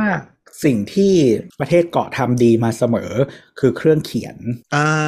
จริงจริงจริง อันเนี้ยคือเครื่องเขียน เออเออเออเออมันโอ้โหนั่นมันใส่กระเป๋าแบบมันมินิมอลมากเลย อ่านะครับ สวย อ่ะทีนี้ก่อนก่อนจะไปเรื่องสโตร์นะขอแวะ ครับ ปากกาก่อน อืม อ่ะปากกานะครับทุกน่าจะทุกยี่ห้อในปัจจุบันนี้แล้วแหละ ใช้เทคโนโลยีจากญี่ปุ่นนะครับวาคอมนะครับ อ้าวเหรอ พวกนี้เป็นวาคอมหมดเลยเหรอ วาคอมหมดแล้วเพราะฉะนั้นนะครับใครมีเอ่อเอสเพนอยู่นะครับก็ไปเขียนได้ อ่ะโดยไม่ต้องลงเฟิร์มแวร์ถอด ไม่ต้องสิ ก็มันเหมือนกัน เอาอ๋อดิจิไทเซอร์ใช่ไหมย อ่าแล้วก็คือ S Pen มันมีปากการุ่นพิเศษใช่ไหมแล้วบางทีมันเป็นของแถมก็จะมีคนมาโละขายถูกๆนะไปซื้อนั้นมาใช้ก็ได้ ประหยัดดีสวย อ๋ด้อวย คือคนในคอมมูก็คือไปดอยของงี้กันมามาใช้ไอตัวใหญ่ ต่างประเทศเขาไม่ค่อยทำกันอ่ะแต่ว่าเราเห็นคนขายในไทยแล้วเดี๋ยวว่าจะไปซื้อมา นึกถึงที่ขายอะไรนะฟลิปที่แถมบอยอะแล้วก็คือคนซื้อบอยเอาไปแบบไปใส่อย่างอื่นใส่ใส่ตลับแป้งกันไม่ได้เอาไปใส่มือถือ มันแต่มันใส่ได้แค่นั้นใส่มือถือก็เต็ม ก็ใช่แต่เขาก็เลยเอาไปสับใส่แป้งพับกันไง แล้วก็ถือตุ้ง เอ ติ้ อง กระเป๋าเท่าหมีหมา เขาเน้นสวยไม่เน้นฟังก์ชัน คือแบบใส่โทรศัพท์ยังแทบจะปิดไม่ได้กูงง เออมาใส่โทรศัพท์ของมันก็แบบพอดีเป๊ะเลยนะ แล้ว เออ ล้วงก็เอา แท ออบ ก จะ ลำบาก ปิดไม่ได้ นะ คือใส่แบบหมุนโทรศัพท์ไม่ได้อะหมายถึงว่าต้องใส่ด้านนี้เท่านั้นอย่างเงี้ย เออเออเออแล้วสุดท้ายก็คือแบบเขาซื้อคนขนาดคนนี้มันก็ไม่ใส่โทรศัพท์กันเอาไปใส่แป้งพับกันเพราะมันกำลังพอดีแบบเออ ใส่โทรศัพท์แล้วเวลามึงรับสายทำไงลำบากมึง ต้องแบบต้องเงี้ยต้องแหกแล้วก็ เออหล่นทำไงอ่ะ จริง โทรศัพท์นี่คืออ ม มันไม่ใช่จอแค่แตกนะจอมันแบบบายบายไปเลยนะ เออ แต่ก็คือคือไอปากกานี่คือแต่อันดีทรงดีไซน์ก็คือเป็นวาคอมก็คือใช้กลับไปกลับมากันได้อย่างเงี้ยเหรอ ได้ในเป็นวาคอมหมดนะจ๊ะ อ่า ก็ เพราะฉะนั้นทุกคนคล้ายๆกัน แต่ก็อาจจะมีเขาเรียกว่าอะไรเอ่อไส้ทำจากวัสดุแข็งอ่อนต่างกัน เพื่อให้มันฟีลลิ่งการเขียนการอะไรอย่างเงี้ยต่างๆกันไป อืม เออ นั่นแหละ ก็ เออก็จะเขาเรียกว่าอะไร ส่วนใหญ่พวกนี้มันก็จะต้องเปลี่ยนหัวเนาะ เอ๊ะเอ็กเพนมันต้องเปลี่ยนหัวปะ ไม่ต้อง อืม โอเค ฮะ ส่วนใหญ่ ไม่ต้อง พวกนี้ เปลี่ยนเลยเหรอพี่แอน ไม่ต้องเปลี่ยน หมายถึงหัวหัวกุดไปหมดก็ อ๋อเปลี่ยนได้เปลี่ยนได้คือ ถ้ามันก็มีตัว มีแหนบ ที่ มีแหนบ กับ ให้ดึง ให้เนี่ย เออ เออให้ดึงได้ อ่ะก็คือเรียกว่าต้องเปลี่ยนนั่นแหละ เออต้องเป เพีย ลี่ ง ยน แต่ว่าการใช้ปกติมันไม่ค่อยใช้ถึงจนต้องต้องต้องเปลี่ยนถูกไหม อ่าอ่าอ่า แต่ว่าส่วนใหญ่ถ้าใครใช้เป็น e n o t e book อ่ะ มันก็น่าจะถึงขั้นต้องเปลี่ยนแหละคิดว่า อืม ก็ เอ่อซึซึ่งปากกาอย่างที่บอกว่ามันใช้ด้วยกันได้หมด ซึ่งมันก็จะมีผู้ผลิตปากกา นะครับ ที่ทำปากกาที่เป็น Wacom หรือว่า EMR ออกมาแบบอื่นๆ เช่น Lamy Staedtler Mitsubishi อืม อะไรอย่างนี้นะครับ Mitsubishi ในเมืองไทยน่าชื่อยูนิป่ะ อืม นั่นแหละ ยูนิยูนิ เออและก็ใช้ใช้กันได้เหมือนกันจ้ะแต่ว่ามันอาจจะเสียฟังก์ชันบางอย่าง เช่นเอ่อผู้ผลิตบางเจ้าเขาเอาปากกา มีแม่เหล็กอ่าสมมุติเราไปซื้อปากกาแบบสเต t เลอร์มาอย่างเงี้ยไม่มีแม่เหล็กมันก็จะติดไม่ได้เนาะก็จะพกแยก อืมแต่ว่าตัวตัวคอและที่รับแรงกดอะเทคโนโลยีเดียวกันหมด ใช้แทนกันได้หมด เหมือนกันใช้ด้วยกันได้หมดครับจะจะมีพิเศษนะพิเศษก็คือคือของของจีนเราเออไม่ค่อยรู้นะคืออ่านแต่ของฝรั่งไม่ไม่รู้คนไทยเขายังไง ก็จะมีตัวพิเศษอยู่ 2 ตัว ก็คือ remarkable กับ super note อืม remarkable เนี่ยเออจอมันจะสาก อืม ทำมาคู่กับไส้ปากกาของมัน อืม เออซึ่งเขาบอกว่าเป็นตัวที่เขียนแล้วเหมือนใช้ดินสอมากที่สุดเหมาะกับการวาดรูป อืม ก็หมายถึงว่าคือวาดรูปแล้วจะได้ฟีลเหมือนวาดบนกระดาษมากที่สุด ก็คล้ายๆ iPad ที่ไปแปะฟิล์มกระดาษกันประมาณนั้น ดีเขาเขาว่าดีกว่านั้นมาก เขาว่าไม่เคยใช้เหมือนกัน คือกำลังเซิร์ชแบบไม่รู้มาก่อนเลยว่าเขาซื้อปากกาเติร์ดปาร์ตี้มาใช้กันก็คือกำลังไมล์โบลนมากว่า เฮ้ย คือปากกาทรงสวยๆ ที่เราชอบใช้ดินสอกดของมิตซู อ๋อ เปลี่ยนแต่ไส้ก็ได้นะจ๊ะ เออ คือคือมัน ใคร เอา ซื้อมาแท ลานมี่ ได้เว้ย ลามี่ที่เป็นฟาวเทนอ่ะ มันจะมีไส้ขายก็เปลี่ยนเป็น ใช่ ไส้ได้ แล้วก็คือแบบถ้าใครติดใช้ดินสอแบบสเตตเลอร์โง่ๆดินดินสอหกเหลี่ยม มันก็คือมีรุ่นที่มีอันนั้น แล้วก็คือแบบเป็นหัวดิจิตอลฝังเข้าไปในไส้ไม้เว้ย เออสเตนเลอร์มีสอง โอเค มีสองรุ่นมันจะมีรุ่นพร้อมยังลบด้วย ถ้ารุ่นพร้อมยังลบก็ใช้ได้เหมือนกัน ก็เอามาลบได้หมุนแล้วก็จะลบได้ เออก็คือใครที่ถนัดแบบน้ำหนักประมาณดินสอไม้เนาะแล้วก็ความเล็กๆ อย่างเงี้ยก็คือมีใช้ได้เว้ยแบบเฮ้ยเจ๋งว่ะ ไอ้สเตตเลอร์แล้วเรานั่งทับหักไปอ่านโคตรเสียดาย แพงด้วยนะหมายถึงว่าที่ไม่ได้แถมนะ แพง แพง เออ ที่ราคาเต็มมันอะแพงแต่ว่ามันมันเคยแถมอยู่ช่วงหนึ่งใช่ไหม ใช่ใช่ เออนั่นแหละเนี่ยแหละต้องไปซื้อคนแบบแบบคนที่มันขายของแถมอะ เออ เพราะมันมีเราเห็นมันมีปากกาแบบเอสเพนที่เป็นลามี่อะสวยดีถูกด้วย ใช่มองบลังอะไรอย่างเงี้ยก็มี อืมเออมอง น่า บาง แสดงว่าเทคโนโลยีมันอยู่มันอยู่ที่ตัวหน้าจอปะหรือมันไม่ได้คือคือ ไม่ ไอ้ ต่ ปา อก กานี้ ไม่ มัน ต่อ มันมีมันไม่มี ไม่ต่อ มันไม่มันมีชิปอะไรไหมหรือมันไม่แค่ ไม่มี แค่ ไม่มีแบตไม่มีอะไรสิ้นมันแค่เหมือนคอนดักแม่เหล็กได้ อ๋อเจ๋งว่ะ ที่จอของวอลคอมนะครับบริษัทจอปอ โอ้พวกนี้แม่งแบบเขาเรียกอะไรนะ ไม่ไม่ได้ไม่ได้ชื่อดังแต่กินเงียบๆเนาะวอลลุ่มมหาศาลลูกค้ามีอะไร ทุกคนใช้วอลคอมหมด เออสุดยอดเลย เอ่อแท็บเล็ตแล้วก็เอ่อพวกแล็ปท็อป Windows ทั้งหลายที่รองรับปากกาก็คือวอลคอมหมด เฮ้ยจริงดิ อืม นี่เป็นสไตลัสที่เขียนจอได้แล้วนะ อืม โอ้ ผมคิดว่า เซ ใคร นโด ทำให้ใครมันทำให้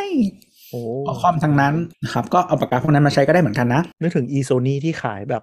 ขายเลนส์กล้องสมาร์ทโฟนเกือบทุกคุณบนโลก มึงตีกันไปกูขายเลนส์ได้ก็พอ ขาย อืม อินเมจโปรเซสซิ่งกับเลนส์ก็พอแล้วเจ๋งว่ะ และแล้วกูก็ทำโทรศัพท์แพงๆที่ต้อง ทำโทรศัพท์แพงๆ แล้วเซ็นเซอร์เซ็นเซอร์บางบางตัวเป็นตัวใหม่กว่าคู่แข่งนะ ใหม่กว่าแต่กูไม่ทำซอฟต์แวร์ เออแต่ภาพบอกมาห่วยกว่า กูทำ image processing ไม่ดี แต่ว่า แต่ว่าแบบไอ้กล้องเมลเด็ดมันก็ทำ image processing ได้ดีนี่งง เออ ก็ทีมเขาเขาไม่คุยกันนะ ไม่เขาย้ายไม่ทีมมือถือเขาย้ายไป under ทีมกล้องแล้ว เดี๋ยวอาจจะดีขึ้นแต่รุ่นรุ่นหลังๆที่เป็นรุ่นโปรเขาก็เขาก็เคลมมาดีโคตรอยู่แต่ก็นั่นแหละเมืองไทยมันตายหาไปแล้วเรียบร้อย ไม่คือดีของโซนี่มันจะเหมือนคล้ายๆ iPhone นิดนึงอ่ะ ยังไง ก็ดีแต่ก็คือไม่ชอบไง อ่าอ่าอ่าดีแบบมิติภาพลึกดีเทลค คื อน อ ทราส คือ ต์จัด เหมือนหมายถึงว่าดีแล้วแบบเราต้องเอาไปทำต่ออ่ะ อ่าอ่าอ่าใช่ใช่ เออ ใช่ก็คือเขาเน้นเขาเน้นโปร เพราะว่าพวกนั้นเห็นแบบเอาไปถ่ายแลนด์สเคปแล้วก็ออกมาอลัง อ่ะทีนี้กลับมานะครับ ก็เอ่อพิเศษอีกเจ้าหนึ่งก็คือเอ่อ Rata Super Note เนาะ Rata Super Note เนี่ย จะต่างจาก Remarkable ก็คือคำเคลมคำเคลมของเขานะฮะปากกาแถมเขาเอ่อหัวเป็นเซรามิกเนาะไม่ต้องเปลี่ยนตลอดชีวิต อืม แล้วมันไม่ขูดจอพัง ขูด อ้าว แต่แต่แต่ฟังก่อนสิ จอจออ่ะเป็น เอ่อ self healing film อ่า อ่าฮะก็คือพังแล้วเดี๋ยวรอมันฟื้นสมานตัว ใช่ เอง ใช่ อ่าก็คือเหมือนฟิล์มฟิล์มอะไรนั้นที่ตอนนี้นิยมไปติดกันฟิล์มที่ตัดเครื่องฟิล์มอะไรวะฟิล์มติดมือถือตอนเนี้ย ไฮโดรเจล ไฮโดรเจ เนี่ย ลเออ มันจะดึมๆนิดนึงใช่ไหม เออไม่ไม่เคยใช้ แต่แต่เคยเล่น LG ที่มัน self healing อ่ะก็เล็บขูดขูดๆเล่น เออ มันก็จะบุ่มไปแล้วพอ ครับ ทิ้ง มันก็ ระ จะ ยะ กลับมานิ นิดนึงมันก็จะฟื้นกลับมาแต่ฟีลลิ่งมันเหมือนแบบจับยาง อ่า ทีนี้เขาคำเคลมเนาะแล้วก็คำรีวิวต่างๆเนี่ยเขาบอกว่า อืม ตัวเนี้ยจะเหมือนเขียนกระดาษกับปากกามากที่สุด เขียนกระดาษด้วยปากกา อืม อ่ะไอตัวตะกี้ remarkable ความรู้สึกเหมือนเขียนกระดาษด้วยดินสอ ใช่ อันนี้เขียนปากเขียนกระดาษด้วยปากกาก็คือมันจะลื่นนิดนึง ใช่ ก็คือ remarkable อ่ะ นอกจากไอ้ feeling แล้วอ่ะที่ที่ที่เขาชอบกันก็คือ มันมีระบบเอ่อหัวปากกาเยอะให้แบบเลือกแรงเงาอะไรเงี้ยอ่า ก็จะเป็นเขาถึงบอกว่ามันเหมาะสำหรับการวาดหรือสเก t ชอะไรประมาณเนี้ยเนาะอืม ส่วนของอันเนี้ยก็คือการจดการอะไรมันก็จะดีนะในง่ายฟีลลิ่งการการเขียนถ้าชอบฟีลลิ่งปากกา แล้วก็ในเรื่องของไม่ต้องซื้อไส้ งั้นหมายถึงว่าปากกาแม่งก็จะไปใช้กับเจ้าอื่นไม่ได้เพราะมันขูดจอพัง อืม คืออ่าใช่ใช่ถูกต้อง คือใช้ได้แต่เขาบอกว่าอย่าใช้เลยเดี๋ยวจะเอาพังถูกต้องครับ คือทำเองใช้เองใช้คู่ของมัน ใช่ และในทางกลับกันก็คือปากกาเจ้าอื่นมาใช้มันก็จะเฮี้ยถูกปะเพราะฟีลลิ่ง ใช้ มัน ได้ น่าจะบ้า ใช้ได้ไม่ไม่เป็นไรใช้ได้ไม่เป็นไร แต่พัดมันคงหยุ่นหยุ่นๆปะอันอื่นมันคง คือคือจริง ๆ อ่ะ ของเขาเองอ่ะ จะขายปากกาอยู่ 3 รุ่น คือปากกาธรรมดาเอ่อปากกาธรรมดา แล้วก็มันจะมีปากกาที่เหมือนปากกาหมึกซึมอ่ะที่มันเป็นป้อมๆอ่ะเขาเรียกว่า hard hard of metal อะไรสักอย่างอ่ะที่เป็นหัวไอ้นี่เหมือนกันหัวหัวเซรามิกอ่ะอันนี้ของเขาเอง 2 แบบ แล้วก็เขามีพาร์ทเนอร์กับลามี่ก็คือมีขายลามี่ด้วย ซึ่งลามี่หัวมันจะเป็น EMR ธรรมดานะถ้าเข้าใจไม่ผิดเอออ่าเพราะฉะนั้นตัวลามี่ที่เป็นธรรมดาก็ใช้กับเขาได้เหมือนกันเนาะหรือจะไปเอาปากกายี่ห้อยี่ห้ออื่นมาใช้ก็ได้เออ ชื่อแม่งเบียวจังวะ Heart of Metal เบียวเบียวชื่อ โอ้ บริษัทจีนอ่ะ ซูเปอร์โนปากการุ่นที่เป็นเทคโนโลยีคือ Heart of Metal เปลี่ยนเอง อืมนั่นแหละ ก็หรือว่าถ้าใครซื้อรามี่มาแล้วนะฮะ ไม่อยากเปลี่ยนหัวปากกาเขามีไส้ขาย ไส้ Heart of I- Metal เนี่ยนะ ไส้เซรามิก อ๋อ เออ นั่นแหละแต่ไม่รู้ชื่อไส้อะฮาร์ดเมทัลหรือเปล่าแต่เป็นเซรามิก ลามิสเออดูอ๋อไม่ไม่บอก พูดตรงๆไม่บอกไม่รู้นะเนี่ยว่าเป็นเว็บเป็นทำ อยู่เซี่ยงไฮ้ อ่า สั่งซื้อสั่งมาไทยได้ อืม เว็บขายเมืองไทยโดยเฉพาะอืม ก็ทีนี้ของที่ขายในไทยแบ่งเป็นทางการเนาะ Remarkable ตอนนี้ขายในไทยได้แล้วนะ มีเว็บไทย ก็เอ่อ Rata Supernote นะครับ ส่งมาไทยได้เนาะ Books ก็มีคนขายในไทยอยู่แล้ว บุ๊กก็มีรุ่นจดโน้ตได้ใช่ปะ ใช่ อ่ะทีนี้มาที่ Books นะ ก่อน ครับ ที่เราจะไปเรื่อง book เอ่อ e-book store เนี่ย อืม Books เนี่ย อย่างที่บอกว่ามันเป็น และเหมือนเจ้าจีนอื่นๆ ก็คือจะมีลายทั้ง e-notebook และ e-reader และผสมกันอีกทวีนะฮะ ความไอ้นี่ของ Books ก็คือมันเป็น Android ใช่ไหม อือฮึ ลง Play Store ได้ ฉะนั้นลงแอปได้ เพราะฉะนั้นมึงอยากมีฟังก์ชันอะไรมึงก็ลงไปนะครับ ดีไม่ดีก็ว่ากันอีกที คือลงได้แต่ใช้ได้หรือเปล่าอีกเรื่อง ถูก อ่าก็คือเหมือน Android tablet เลย ก็คือถ้าเซิร์ชใน App Store อะไรเจอก็เจอ เกลียดการเหมือน Android Tablet ก็คือมีแต่ไม่รู้ดีหรือเปล่า คือกดขึ้นมาแล้วบางทีสเกล UI อุบาทเลยอะไรอย่างเงี้ย เออ นั่นแหละ เออ ประมาณนั้นแหละ คือ Android Tablet อ่ะ ก็คือเฮี้ยระดับหนึ่งแล้วนะ อันนี้มาทำเป็นอีอิงอีกก็คือเฮี้ยไปอีกระดับ อืมแต่แต่ Books นี่เป็นเป็นน่าจะเป็น e-reader ที่ใหญ่สุดในบ้านเราปะ คิดว่านะ อ่าอ่า อืมก็ทีนี้มันจะมีลายอย่างเช่นของพี่แอนอะโพกใช่ไหมโพกมันก็จะเป็นเน้น e-reader เนาะที่เป็นตัวเล็กหน่อย อืม ใหญ่ อั ขึ้น นี้ มา อันนี้เราเราโทษทีอันนี้เราเข้าเราเข้าเว็บที่ชื่อ High Text นี่เหมือนจะเป็นตัวแทนจำหน่าย ใช่ใช่ครับ ใช่ หญ่ ใน สุด ไทยไฮเท แล้ คว ก็แล้วก็มีมีเอ่อ e-book store ของตัวเอง เอา H Library Highbury อืม เอาที่ดูมันก็มีรุ่นไวกิ้งรุ่นโป๊กสีก็ราคาก็จะเบิดแบบบวกไปเรื่อยๆเนาะยิ่งยิ่งใหญ่ก็จะยิ่งอ่าโอเคเข้าใจ อ่าทีนี้ลายจดลายจดลายอินโนบุ๊กก็จะมีตั้งแต่ลูมิโนดโนดแอร์โนวาอะไรประมาณนี้ กูปวดเลย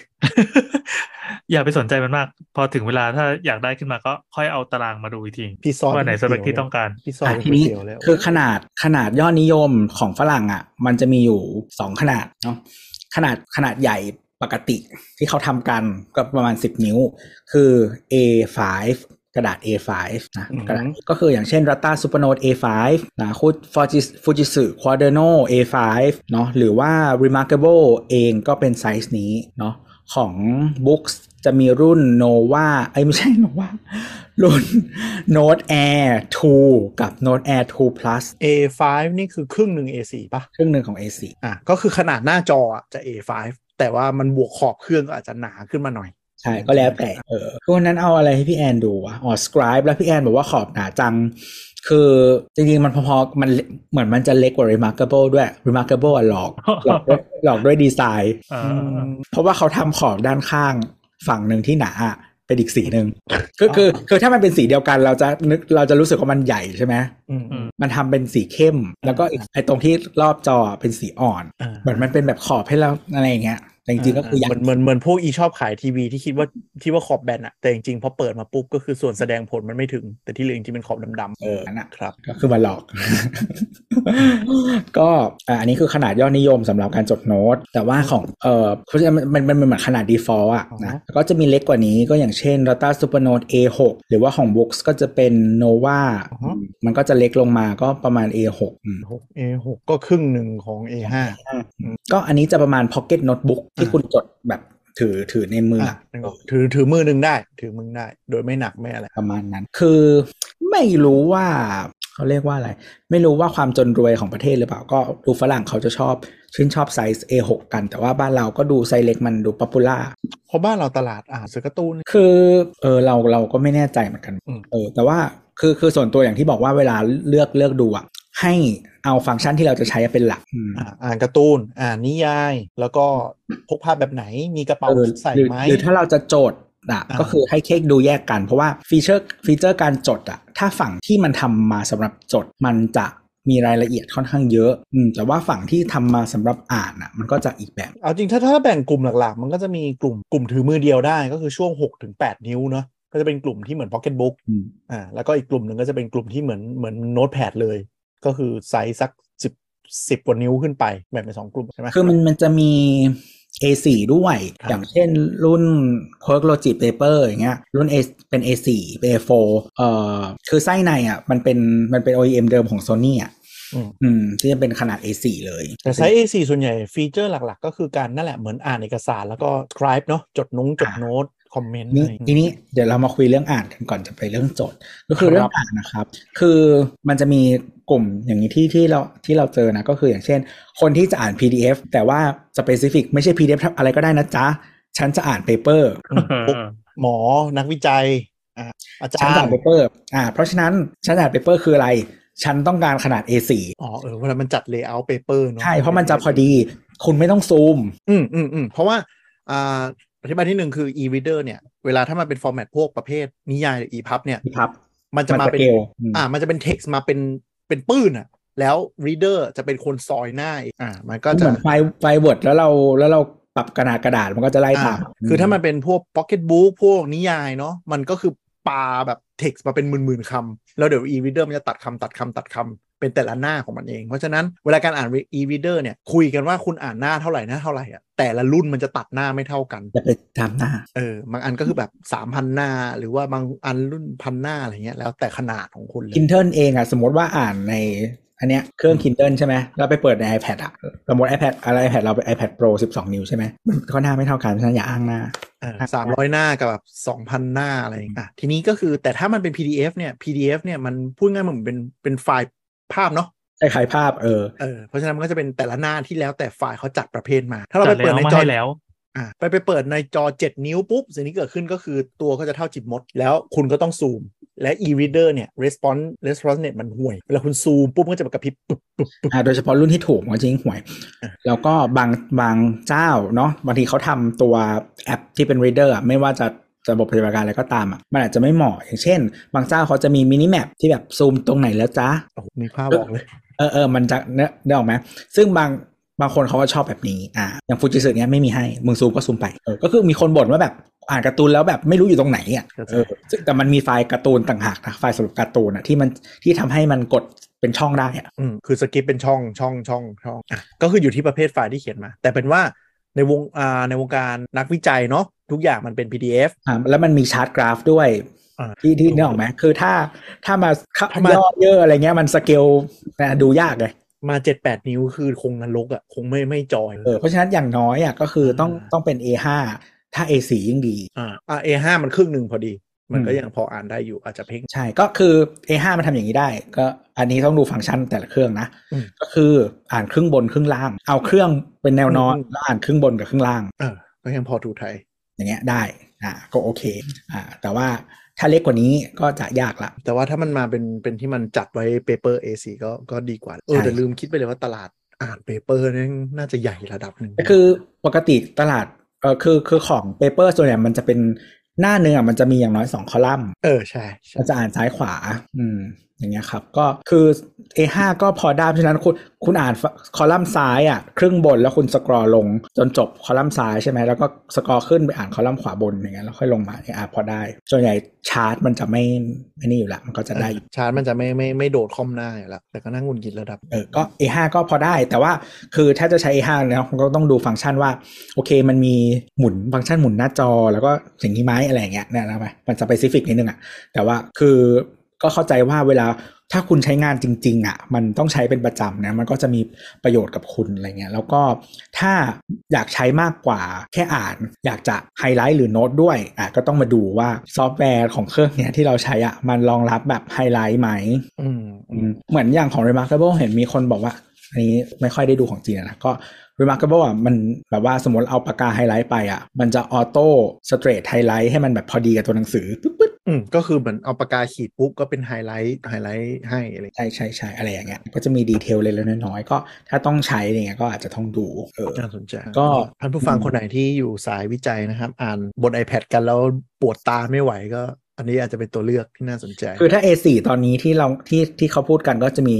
Quark Logic Paper นะฮะก็จะแพงนะแพงจะดูราคาซิมันเท่าไหร่ เปเปอร์เขียนว่าอะไรแบบเปเปเปอร์ เอ ปั๊ป อ ปี้ ไม่ออกเสียง paper อ่ะ ปั๊ปปี้เหมือนปั๊ปปี้รูสเลยนะ เออแต่มันให้ออกเสียง paper อะ ไม่ดูดีแต่ นี่แหละ รา นั่ คาน แหละ ราา อันนี้คือหน้าตา เรื่ง โซนี่เลย หน้าตาเดียวกับโซนี่เลย ก็คือถ้าคุณจะเล่นแบรนด์นอกที่แบบระดับจริงจังหน่อยก็กำเงินไว้สัก 500ถึง700 เหรียญเท่าที่เปิดเปิด อืม ตัวนี้อยู่หกร้อย ๆยังไม่รวมส่งนะแต่อาหารคนหิ้วหน่อย เออมิน่าคนเวลาไปอเมริกาก่อนโควิดอ่ะจะชอบให้แบบฝากฮิ้ว e-reader มาหน่อย เพราะว่าตลาดเขาน่าจะใหญ่เราใช้กันเยอะจริงอะแต่บ้านเราก็มีนะ แบรนด์บุ๊กส์ก็มีให้เลือก ลูมิ ใส่ไซส์ รู้สึก ลูมิ ถ้าเราจำชื่อไม่ผิด Lumi มีโน้ต5เท่าที่ดูนะที่เป็นโน้ต5ลูมิก็จะเป็นไซส์ไซส์ใหญ่ไซส์10.3 นิ้ว แล้วก็ 13.3 นิ้วลูมิลูมิน่าจะเป็น S อ่า ถ้าถ้าสิบจุดสามมันน่าจะเล็กอยู่ อ่า มันต้องโน้ตแม็กซ์ลูมิ ใช่ป่าวะ กูแม่งปีเนี่ยคือบุกสิแบบอืมกูเลิกเซ็งอ่าลูมิแม็กซ์ลูมิสองอ่ะแม็กซ์ลูมิสองที่ขายในในไทยนะฮะ อันนี้ขออิงเป็นไทยเป็นหลักแล้วกัน ก็ราคาอยู่ที่ 31,990 อันนี้ราคาตราคาตั้งเนาะก็ 13.3 นิ้วก็คือประมาณ A4 ปะ A4 ครับพี่น้องครับ แต่นะสามหมื่นกว่านี่แม่งก็พันเหรียญราคาถือกว่าเมืองนอกอีกแต่มันเป็นแบบเท่าที่ดูมันแทบจะเป็น Android แท็บเล็ตยักษ์เลยอะ เป็น Android ก็คือ Tablet แต่ เออ แต่ และ คือส่วนตัวเรานะ อันนี้อันนี้อันนี้ไม่เคยใช้ แต่ว่าที่ดูรีวิวดูอะไรมาเยอะๆเนี่ย อย่าอย่าอย่าใช้เป็น Android Tablet เลย เออ เออ คือคืออยากไป คืออ คิ ยา ด กไปคิด ว่า ว่า แบ แบบ บ ฉันจะมาแทน Android แท็บเล็ตได้อย่างเงี้ย เออ มึงจงมี iPad อีกอันนึงค่ะ อืมอืม คือคือโอเคเข้าใจแหละของมันแพงเนาะก็อาจจะต้องมีความคาดหวังว่ามันจะทำนู่นทำนี่ได้ แต่ว่าให้มันทำในสิ่งที่ที่มันดีไซน์มาเพื่อสิ่งนี้อ่ะ เอาไว้อ่าน ให้มัดี เอาไว้อ่าน โอเคจะอ่านจะอ่านนิยาย หรือว่าอ่านนิตยสารอ่านหนังสือพิมพ์ก็แล้วแต่ถนัดกระตรงการ์ตูน อ่านเขียนไฮไลท์อะไรประมาณเนี้ยอ่าพวกเพราะว่าคือจอใหญ่มาก ๆ ส่วนใหญ่มันจะมีฟีเจอร์ที่เอ่อโน้ตมาหมดเนาะอืม surprisingly ว่า surprisingly ว่าอะไรนะเอ่อหนังสือพิมพ์ก็เป็นตลาดใหญ่ คนประเทศไหนเนี่ย ไทยนี่แหละ เราดูอยู่อ่ะ อันนั้นคือขนาดใหญ่เนาะสำหรับคนอ่านเปเปอร์เปเปอร์ใช่ไหมแล้วขนาดยอดนิยมอีกหนึ่งน่าจะเป็น 7.8 นิ้วเนาะใช่ไหมที่นิยมอีกอันหนึ่ง7นิ้วห ใช่ รือ7.8 อันเนี้ยสำหรับ Pocket Book อะไรประมาณนี้ อ่าก็จะอ่านพวกนิยงนิยายอะไรได้ค่อนข้างพอดี ไม่ไม่เล็กจนอึดอัดใช่ไหมแต่ถ้าคุณชอบเล็กไปเลยก็จะมีไซส์6นิ้ว ไซส์6นิ้วก็จะแบบจิ๋วๆพกมือเดียวอ่านง่าย ๆ แต่ก็อาจจะลำบากนิดนึง ครับก็ใดๆก็คือไม่เหมาะกับการ์ตูนทั้งหมดนะฮะใจพวกนี้ การ์ตูน 7 นิ้วน่าจะพอไหวมั้งใช่ไหมเนี่ย ต้อง ได้ปะ ต้องเจ็ดขึ้นไป อ๋อ ถ้าอย่างดี 7 หน่อยก็เจ็ดจุดแปดขึ้นไป อ่าเจ็ดจุดแปดมั้งเพราะส่วนใหญ่พอเจ็ดจุดแปดมันโดดเป็นสิบเลยสิบมันก็น่าจะอ่าน ใช่ใช่ หน่อยมั้ย คือเวลาเขารีวิวกันนะคนที่เขาอ่าน 7.8อะจะเหมาะที่สุดละถ้าใหญ่กว่านั้นก็คือถือแล้วมันจะหนักข้อมือ อ่าอ่าเพราะว่าเวทดิส เอา ติ ว่าถือ ชัน จะถือมือเดียวใช่ไหม อ่าถ้าถึงมือเดียว แล้วอ่านการ์ตูนมันต้องพลิกหน้าเร็วด้วยไง มันต้องอาศัยการพลิกหน้า เออ เออเรื่องพลิกหน้าก็มีมีขอแวะมันนิดหนึ่งมันจะมี เออ คนที่ชอบซื้อไอ้พวกรีโมทคลิกอะ อ่า ซื้อได้เลย คิ อันละ ด เก้า เป็ สิ นหบบา น้า ท คิดเป็นหน้า เขาจะเอาเอาเครื่องอะครับตั้งไว้บนแท่นหรืออะไร เออ ก็ได้ แล้วก็มีรีโมทบลูทูธอะไรเงี้ย คลิกแล้ว เหมื มั อน นจะ ตัวพลิกหน้าเวลากดสไลด์อะ เชี่ย อันนี้ อั มัน น ละ นี้ เก้า มี สิบเก้าบาทถูกมาก อันนี้มีอีกยูเซจหนึ่งนะฮะที่ที่เขาใช้กันก็คือเปลี่ยนวิดีโอทิกต็อก เออ รีโม เอ ท อปกติแล้ว วิดีโอ ปกติแล้ว TikTok ให้ถ้าอยากไปค้นในช้อปปี้ลาซาด้าให้ค้นคำว่ารีโมทติ๊กต็อก อ่ะ ฟังก์ชัน เออ เดียวกัน ใช่ แต่จริงๆมันน่าจะใช้กดถ่ายรูปได้ด้วยใช่ปะ ไม่แน่ใจว่ะเออน่าจะใช่น่าจะ น่า ใช่ จะใช่น่าจะใช่น่าจะใช่อ๋อแบบเวลาตัดซีนใช่ไหมแบบพอสแล้วก็ขยับไปแล้วก็อัดต่อพอส ไม่ไม่ไม่ไม่เขาใช้ดูทิกตอกเอาโทรศัพท์ คือถือแล้วมันเมื่อย เอาวางไว้แล้วก็กดรีโมท คนเราไม่งจะเป็นง่อยกันขนาดเนี้ย เปลี่ยนวิดีโอไปเรื่อย คือคืออ๋อโอเคอ่ะอ่ะอย่างอย่างอย่างตอนนี้เรามี iPhone อ่ะ เรา ไอ้ เดี๋ยวเกิดนะ ตื่นเต้นอยู่วะ ผมกำลัง mind blown มากอ่ะอย่างตอนนี้ iPhone เราอยู่บนแท่น MagSafe เออ ก็คือเขาขี้เกียจเอื้อมมือไปแตะจอ ๆโอ้ ใช่ ย มันเมื่ เขา อย ก็จะนั่งเอนอยู่บนเบาะแล้ว ใช่ มีหมดในมือ หมดแล้วก็กด ไอ้เฮียนี่มือเหมือนเหมือนเปลี่ยนช่องทีวีอย่างนั้นอ่ะนะ เออ คือคือ Tik t o k อ่ะมัน require action เนี่ยออกไหมเพราะว่าถ้าคุณไม่ action มันจะ loop ใช่ไหม เอ อื อ ม อ่า มันจะไม่เล่นวิดีโอถัดไป อันนี้ อืม มันจะไม่เหมือนแบบ YouTube ไง เล่นวิดีโอถัดไป อ่ะเข้าใจ อ่าฉะนั้นก็เลยมีรีโมทกดแล้วมันก็จะเลื่อนเลื่อ ไม่ น แต่มือถือมือถือที่จะเห็นคอนเทนต์ก็ต้องระยะมืออ๋อมือมือกูไม่เอื้อมแล้วกูกูแบบอย่างนี้เลยใช่ไหม คืออยู่ใกล้ก็ได้ แต่ว่ามือแบบอาจจะกินข้าวกินขนมอะไรอย่างนี้อยู่ไงหรือไม่ก็นั่งทำงานอยู่ก็เไม่แล้ว มื คือ อ สามารถวางไว้ตรงไหนก็ได้ในจุดที่สบายที่สุด ใช่ อันนี้มันต้องแบบ คือมือมันคือมือถือหรือว่าอุปกรณ์ทัชใดๆอ่ะ มันไม่ได้ออกแบบมาให้เราวาง อ่า เออ เพราะ เออนึกออกนึกออกเวลา เออ เวลาอยู่บนแท่นเราจะเอื้อมมือไปแตะมันไม่ถนัด ใช่ใช่เพราะฉะนั้นกดดีกว่า อ่ะก็คือ แบบ อ่ะโอเคกูอาจจะมาม่าอยู่ แล้วกูก็หนีบไว้ในลอกนิ้วแล้วก็กดกด วางไว้ตรงตีนก็ได้ อืมได้หมดอ่ะ ไอ้ ตอน เหี้ นี้ ย โป้งตีนกดก็ได้ ไม่ถ้าปุ่มเนี่ยแบบ อุ๊ย ปุ่มแบนๆก็มีปุ่มแบนก็วางบนโต๊ะก็ได้แล้วก็กด เออเออเออเออ มีขายหลายแบบมาก ก็คือก็คืออ่ะสมมติมาม่าครับพุยอยู่ เออ อ่ะสมมติครับวางตั้งไว้มือขวาตะเกียบเข้าปากก็มือซ้ายก็คลิกคลิกคลิก เออ โอ้ ซึ่งอันเนี้ยเอามาใช้กับ e-reader นะโคตรเหมาะเลย ได้เหมือนกัน อ่า ใช่ เออเพราะว่า เพราะว่า อี คลิ ลี กหน้า เดอร์เราเอาเราเอาขาตั้งไซส์ประมาณตากำลังมองอ่านนิยาย อ่านการ์ตูน เออ แล้วเราก็อ่านไปไม่ต้องเอื้อม แตะ ใช่ มีโมชั่นกดไปเรื่อย มันเวิร์กมากนะ ๆอ่านึกออกมือขวามือขวาจกเล มือซ้ายกด ใช่ อ๋อว่าทำการเป็นง่อยนะ เขาเรียกว่าเพิ่มความสะดวก คือโมชั่นมึงอะแค่เอื้อมนิ้วไปแตะ ไม่กด เดี๋ยวมันหล่นจากแท่น อ๋ออ๋ออ๋อโอเคโทษโทษโทษโทษโทษโทษ แบบคือแบบมีอารมณ์อยู่แบบอุ๊บหล่นไงทำไง อารมณ์ตามตัวละครอยู่ หรือกำลังเปิดอย่างอื่นแล้วมือนึงทำอย่างอื่นอยู่ มันหลายอย่างเกินไปไม่ได้ กำรวมกันได้นะ อยู่ในมือเดียว เนี่ยผู้เชี่ยวชาญนะผู้เชี่ยวชาญ อ๋ ก็ อ อยากเห็นพี่แอน ใช้แทนแบบปุ่มปุ่มๆที่น วดรีโมท มันสั่นได้เหรอ ให้ตรงนั้นกดกดแทนเหรอวะ กลับไปเมื่อกี้เราแวะมาจากอะไรนะ รีโมทติ๊กต็อก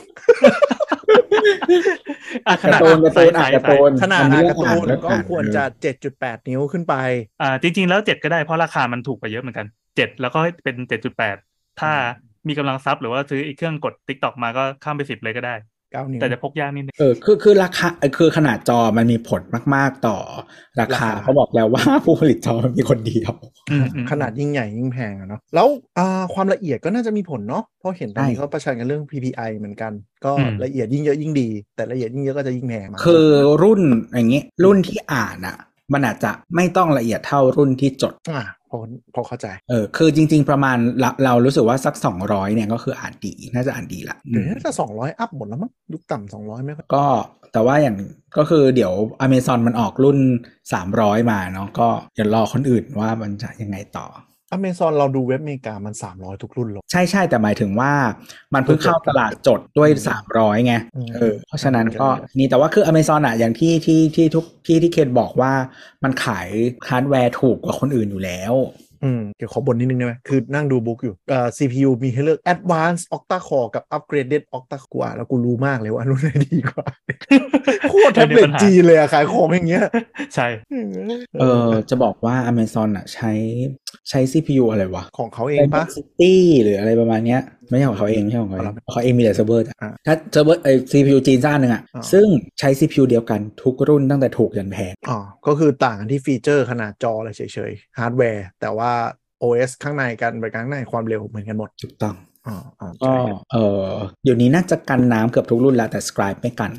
กันน้ำมันมาจาก Oasis นี่แหละ ก็คือดูดูดูจากการพัฒนาของตลาดก็คือขยับจาก e-reader ไปเป็นตัว e-notebook e-notepad กันนะ อืม ที่พัฒนาแข่งกันตอนนี้ ใช่ แต่ก็คืออย่างอย่างที่บอกว่าหลาย ๆ แบรนด์อย่างเอ่อ Rata Supernote หรือ Remarkable อันเนี้ยเขาเขาคือดีไซน์ to be notebook re- replacement ก็เพราะฉะนั้นมันก็จะเน้นอันนั้นเป็นหลักคืออย่าง Supernote มันก็อ่ะมี Kindle ให้ละกัน อืม แต่มีคิดได้อย่างเดียวนะอย่างแบบร้านอื่นไม่มีเนาะส่วนในบาร์กระบอกก็คือไม่มีกูไม่มี อันนี้อันนี้ถามในมุมคนถ้าถ้าไม่ได้ซีเรียสไม่รู้เรื่อง คือถ้าใช้ไม่ได้จริงจังมาก งั้นหมายถึงว่าถ้าจะแบบดูฟังก์ชันเยอะเป็นหลักเนี่ย iPad บวก Apple Pencil ก็ยังเป็นตัวเลือกกลางๆ ที่ดีถูกปะ ก็ถ้าอยากทำได้ทุกอย่างก็จงซื้อ iPad อ่าก็จริง อืม แต่ก็จะจะข้อเสียก็คืออ่านพวกพูดง่ายๆอ่านหนังสือยาวๆ เราอ่านบน iPad แล้วเราจะลำคาญตาพอสมควร มันจะอ่านได้ทุกอย่างเพราะมีทุกแอป อ่าแล้วดู เอาไปดู YouTube ได้ด้วยนะ อื ฮะ ม ที่พวกนี้ก็คือด้านดูมีเดียวิดีโอ คือมันเป็นมันเป็น อง niche device ที่มัน design to do one thing อ่ะ อ่านึกออกนึกออก เออ แต่ก็เข้าใจว่าตลาดนี้ก็คือคนที่ใช้ก็คือคนอย่างเงี้ยก็คืออ่านเปเปอร์คือมึงอ่านวอลลุ่มเยอะมาก อ่านบน iPad ก็คือ 1 แบตแม่งหมดก่อน 2ปวดตาม แต่ iPad มันจะดีตรงที่ถ้าเราอ่านไม่เยอะแล้วเราทำไฮไลท์มันก็จะสีได้เนอะ เอ อหรือว่าบางคนถ้าไม่ได้อ่านเยอะจริงจังก็ Kindle เนาะก็คือคุณสามารถซื้อ Kindle แล้วก็แอป Kindle ใน iPad แล้วอ่านต่อเนื่องมันจะ continuity ต่อกันได้ ใช่ใช่เราก็ทำแบบนั้น เออ เพราะวันนั้นเราคินได้แบบหมดแล้วเราไม่มีสาย เวลาคุณขึ้นรถไฟฟ้าก็อาจจะหยิบ iPhone ขึ้นมา เปิดแอป Kindle อ่านไปนิด ๆ หน่อย ๆ ได้ ใช่เราก็เคยทำช่วงที่ติดนิยาย เพราะว่า Kindle อันนี้มันชาร์จด้วยสาย ไมโคร ไมโคร USB อ่ะ เราตอนนี้เราก็เริ่มหาสายไมโครในบ้านไม่เจอแล้ว เออแล้วก็คือไม่มีสายไม่มีสายชาร์จ คือกูมีแต่ iPhone กับ USB C มีสายสาย Lightning กับ USB C ก็แบบไอสัตว์ Kindle แบบหมดนะ เออเนี่ยรอรอ scribe อยู่ตอนแรกจะ pre order แล้วก็พอจะซื้อเป็นเซตแล้วมันแบบส่งทีละชิ้นอ่ะไม่รู้เป็นเฮียอะไร ก็คือโดนค่าส่งเบิร์น คือมันจะต้องส่งมาที่ไทยใช่ไหม ก็คืออยากจะรอให้มันรวมกันแล้วก็ส่งมา แต่ว่าคือถ้าสั่งบันเดิลอ่ะ มันจะแบบเดี๋ยวส่งอะแดปเตอร์ชาร์จมาให้ก่อน แล้วส่งเคสมา มันจะส่งเคสเป็นที่อะไรเครื่องกูไม่ มี แล้วมันเลือกแบบมึงส่งพร้อมกันไม่ได้เป็น ก็ อะไร ส่งมาก่อนดี ไม่คือส่งมาก่อนมันต้องไปรอที่คลังไง อ๋ออ๋ออ๋อ เนื่องออกไหมาคือมันไม่ได้ส่งมาที่ไทย เออเออเออ คือไทยอ่ะสั่งไม่ได้ตอนเนี้สครายอะ อ๋อ จะส่งผ่านเอเย่นชิปปิ้งพูด ใช่ ง่าย เออ ๆแล้วเราเราสื่อพอสื่อสารเริ่มหลายปาร์ตี้จะเริ่มแบบกูกูว่ามันจะมีปัญหาก็เลยไม่เอาดีกว่า ใช่เดี๋ยวเดี๋ยวรอมันออกแล้วก็เอามีคนรีวิวแล้วเดี๋ยวค่อยสั่งว่ากันสิ้นเดือนนี้เอ้ยไม่ใช่สิ้นเดือนนี้สิ้นเดือนโนเวมเบอร์ได้ของธันวา แต่ตอนนี้ US แม่งแข่งโป๊กเห็นราคาก็น่าจะเดือด สามแปดบาท แต่กว่านี้ อ่ะอันที่กลับมาก็เรื่องอ่านเนี่ยครับ ก็ อืม คือนอกจาก Kindle แล้วเนี่ย ก็คือถ้าเมืองไทยมันจะมีสโตร์ที่ฮิตๆใช่ไหม ที่เราตะกี้เราพูดไปมีเมพแล้วก็ High High Text ใช่ไหม เออเราไม่มีความรู้เลยว่าเออแล้วอะไรใหญ่สุดบ้านเราที่เอาไว้ ที่ ที่ อ่านเรา น่าจะเมฟนะตอนเนี้ย น่าจะเมพ เออ ใช่ไหม อืม พวกบีนี่ไม่มีเลย อืมเรียกว่าประสบการณ์ใช้การใช้งานมันไม่ค่อยดีจนคนแบบมองข้ามไปหมดแล้วอะ า พอพูดถึงการอ่านแบบโหลดซื้อก็คือเมพเป็นหลัก อ่า คือเหมือนเมื่อก่อนอุกปีก็ออกจะโด่งดัง ตอนนี้กลายเป็นเมพหมดแล้วใช่ไหม อืม พวกบีตอนนี้เขาก็ไปดันแต่จอยแล้วมั้งเขาก็ทิ้งกันนี้แล้วมั้ง แล้วมันก็จะมีแบบเหมือนเหมือนอืมไลบรารีอื่นๆนะออนไลน์ไลบรารีอย่าง TK Park อะไรเงี้ยก็ยืมได้ อ๋อ มีใน แล้วก็ อินก็มีขาย เออ มันมีเวอร์ชันฟรีกับเวอร์ชันขาย ถ้าเวอร์ชันฟรีก็ก็ลองดูห้องสมุดต่างๆ ที่เขามีเปิดบริการอีอีบุ๊ ก็คือนั่นนั่นคือข้อดีของ Android e-reader ถูกไหมเพราะมันโหลดแอปได้ง่าย ใช่ใช่ใช่ก็โหลดแอปของเขามาแล้วก็ใช้อ่ะอย่างของเมพที่เราใช้เนี่ยมันจะเป็นเป็นแอปอีกเวอร์ชันหนึ่ง เออของเมพ มั มัน นจะ ดี แยก ตรง ออก มันมีแอปแยกสำหรับ e-reader ใช่ไหม ใช่แล้วอินเทอร์เฟซมันก็เป็น e-reader โดยเฉพาะเลย แสดงว่า อ๋อ กลุ่มลูกค้ามันใหญ่พอเว้ย ก็คือน่าน่าจะพ่วงไปกับบุ๊กนี่แหละเนาะเพราะบ้านเรา e-reader ที่ขายแบบสปอร์ตจริงจังมีประกงเหมือนกันก็ก็มีบุ๊กเจ้าเดียวปะที่เราไม่รู้ รู้สึกว่านะ เพราะเหมือนมีบุ๊กมันก็เป็นแบบทำเอาเองเอามาเองมาเลยอะไรอย่างเงี้ย เอ มั้ง อ อืม เออเขาก็มี นำเข้ามาขาสยโตร์ของเขาเนาะไฮเทคเนี่ย อืม แล้วก็มีมีเมฟเออแต่เขาก็พยายามดันตัวไฮเทคของเขาแหละ ก็เข้าใจว่าคงแบบอยากให้ให้มันเป็นรายได้ ไม่ค่อยดี หลัก เมพ เมฟเป็นหลักเนาะ เอาเป็นว่าตอนเนี้ยถ้าใครที่เปิดสำนักพิมพ์แล้วอยากเอาคอนเทนต์ไปขายก็คือตัวเมพอะมันค่อนข้างเปิด แม้กระทั่งพวกพ u b บิเชอร์แบบแบบอินดี้มากๆอะเขาก็สามารถส่งไปได้ เออแล้วก็พวกนิยายออนไลน์อ่ะมันขึ้นเป็นหนังสือในนี้ได้ เห็นว่าอ่อืมาเอ๊ะ DIY นิยายเวยเลยอ่ะ เราดูโทษทีนี้คิดแล้วเซิร์ชในช้อปปงช้อปปี้อย่างเงี้ยอีเลเดอร์มันจะมีเหมือนแบรนด์จีนเยอะเหมือนกันเนอะอะไรมีบุ๊ก อืม ก็มีบุ๊กไงที่บอกมีบุ๊ก M W E อ๋อโอเค ของเสี่ยมี่ยังมีเลย มี อัน มี เหลืออุ้ยแต่มีมุกดูดีจังดีมาก ก็เท่าที่รีวิวเขาจะส่วนใหญ่ก็จะเปรียบเทียบกับไอตัวตัวไอ ตัว ไอ Books โนวานะอะไรพวกเนี้ยเนอะ เออ ก็ ตัว สรุปว่าของของบุ๊กจะดีกว่า อ่า แต่ราคา สั้นๆแต่ถ้าเกิดว่าเออแล้ว ราคามัน แต่ชอบ ดีกว่าปะหมายถึงมีมีบุ๊กอ่ะ ไม่หนี ไม่ นะ รู้อ่ะ อยู่ใน คือรุ่น ช่วง แมงซอยจนจนงงไปหมดแล้ว ถ้าเทียบก็ไม่รู้จะเอามาเทียบกันยังไง เอารุ่นระดับราคาเดียวกันมาเทียบเนี้ยเหรอแล้วก็ดูสเปคตัวเลขเอาเงี้ยเหรอ แล้วแล้วในวงการ e-reader ก็คือ รุ่น Android อะไรก็ไม่มีผลถูกปะเพราะว่าก็คือออกมาแล้วมันก็ไม่ซัพพอร์ตไม่อัปเดตอะไรต่อ คือ เยอะ คือบุ๊กอะมันจะอัพให้นิดนิดหน่อยหน่อยๆแล้วก็มันก็ทุกทุกครั้งที่มันออกรุ่นใหม่อะมันก็จะเคลมว่า Android 10 Android อืม เออแล้วมันก็ค้างอยู่งั้นอะเหมือนเหมือนพวกสมาร์ททีวีอ่ะแทบจะไม่อัพข้ามรุ่นให้ 11 นะมันเอาไป สมาร์ททีวีอ่ะ ชิปมึงถูกกว่าโทรศัพท์สี่พันอีกมึงเอาอะไร เออเออเอออ๋อโอเค เดี๋ยวลองไปศึกษาดูเนาะก็บ้านเราเท่าที่เซิร์ชเร็วๆ ในในเจ้าส้มเจ้าน้ำเงินก็นี่แหละ น่าจะเป็นบุ๊กกับมีบุ๊ก อื ม ที่ ก็ ที่เยอะที่สุด ที่ที่ไทยเนี่ยมันมันเลยเป็นข้อจำกัดตรงนี้ว่าถ้าคุณอยากจะอ่านหนังสือภาษาไทย แล้ว ครับ คุณจะต้องใช้สโตร์พวกนี้ ครับ เอ่อแอนดรอยมันก็เลยเป็นตัวเลือกที่ดีสำหรับ อืม การอ่าน อืม นะ อันนี้จริง ก็คือคือถ้าคุณแล้วแล้วยังไม่พอคือถ้าคุณมีหนังสือภาษาอังกฤษใน Kindle คุณก็อ่านได้เหมือนกันอืมคุณก็โหลดแอป Kindle มาได้เออแต่ว่าคื แต่ อ พูดถึงอีโค y ิสเต็มหนังสือภาษาอังกฤษ Kindle มันดีสุดจริง ใช่ก็คือเราแบบเหมือนอ่ะตอนหลังๆนี้ถ้าถ้าเราซื้อหนังสือก็คือนิยาย อืม ก็เออนิยายอะไรก็มีมามาไวมาอะไรอย่างเงี้ยอืมใน Kindle ก็มีลดมีบันเดิลมีนู่นนั่นเรื่อยๆ แล้วก็ซื้อง่าย ซื้อง่ายเสียตังค์ง่าย อ่าอันนี้นี่ถามในฐานะเราเราเราใช้ Kindle เนี่ยหนังสือใน Kindle ค่อนข้างจะเรียกว่าราคาตรงปกแล้วก็ถูกกว่าเสมอแต่เหมือนใน ถูกกว่า เม เสมอ พอืมเหมือน ถูกกว่าเสมอ เหมือนในเมพมีคนบ่ ราคาเท่ากัน ว่มัเออบางทีเท่ากันหรือแพงกว่าก็มี ราคาอย่างน้อยปกติมันจะเท่ากันแล้วลดลดลงมาอะไรประมาณตามตามโปรอะไรประมาณนี้ปะ อ่าอ่าแต่ราคาไม่ได้ลดแบบเยอะอะไรเงี้ยนั้นเนอะเท่าที่ มันเพราะหนังเพราะเพราะแบบเขาให้อำนาจสำนักพิมพ์เยอะป่ะพี่แอน ไม่รู้ว่าแบ่งส่วนแบ่งกันยังไง อันนี้ไม่รู้เลย บางสำนักพิมพ์ก็ไม่เข้าเลือกไม่เข้าเลย อืม นั่นแสดงว่าหนึ่งก็คือเขาจะทำเองสองก็คือส่วนแบ่งมันแพงไป อืม แต่สำหรับในมุมผู้อ่านนะ ก็อย่างเราอย่างเงี้ยอ่านแต่การ์ตูนไงการ์ตูนแค่บางค่ายเท่านั้นที่จะมี แล้วบางค่ายเนี่ยแม่งขายแพงกว่าเล่มที่เป็นเล่มกระดาษ เออเนี่ยใช่กำลังดูอยู่ ก็ก็เลย มัน เลย แพงกว่า ไม่รู้ว่า เล่มกระดาษวะ เออยังไงวะมันแบ่งกันยังไงวะ แต่ที่แน่คือวันก่อนที่มันมีการเปิดตัวเลขว่าเอ่อขนาดของธุรกิจอะของสำนักพิมพ์ต่างๆในประเทศไทยอะเจ้าไหนใหญ่เล็กบ้างนะในวงการการ์ตูนนะปรากฏว่าเม็ดนี่คือแบบใหญ่โตทะลุฟ้าไปไกลมาก อืมหมายถึงว่าส่วนแบ่ง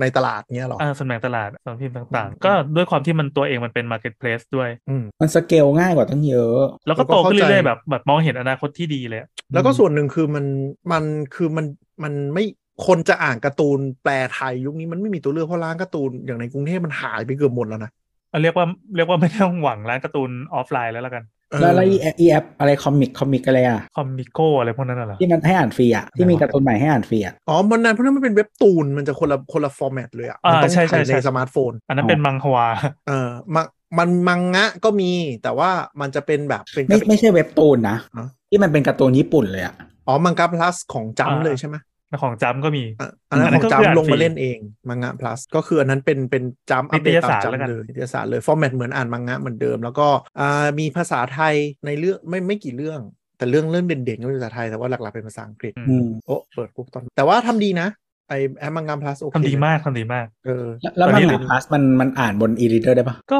น่าจะเปิดเว็บได้นะ เออมันเปิดเว็บได้ คือเว็บเว็บก็คือใครไม่มีสมาร์ทโฟนก็เปิดเว็บแล้วเข้าไปอ่านได้เลยก็คือ คือจัมก็เปิดเต็มที่อ่ะ เออ ยังไม่ คื เค อ ยลองเพราะจอเราเล็ก เออคือจำจำตอนนี้ชัดเจนอย่างหนึ่งว่า business model ก็คือต้องเปิดให้อ่านรายสัปดาห์ฟรีแล้ว แล้วก็เน้นขายกู๊ดเน้นขายลายเส้นทำอนิเมะอะไรเงี้ยแล้วอะ อืม เพราะว่าเพราะว่าเขาคงโดนตีเยอะ มันโดจนริง ละเมิดไปเยอะ นั่นแสดงว่าคนพบ อืม แนวเดียวกับวงการเพลง อ่ะน่าจะไปอย่างนั้นแล้วก็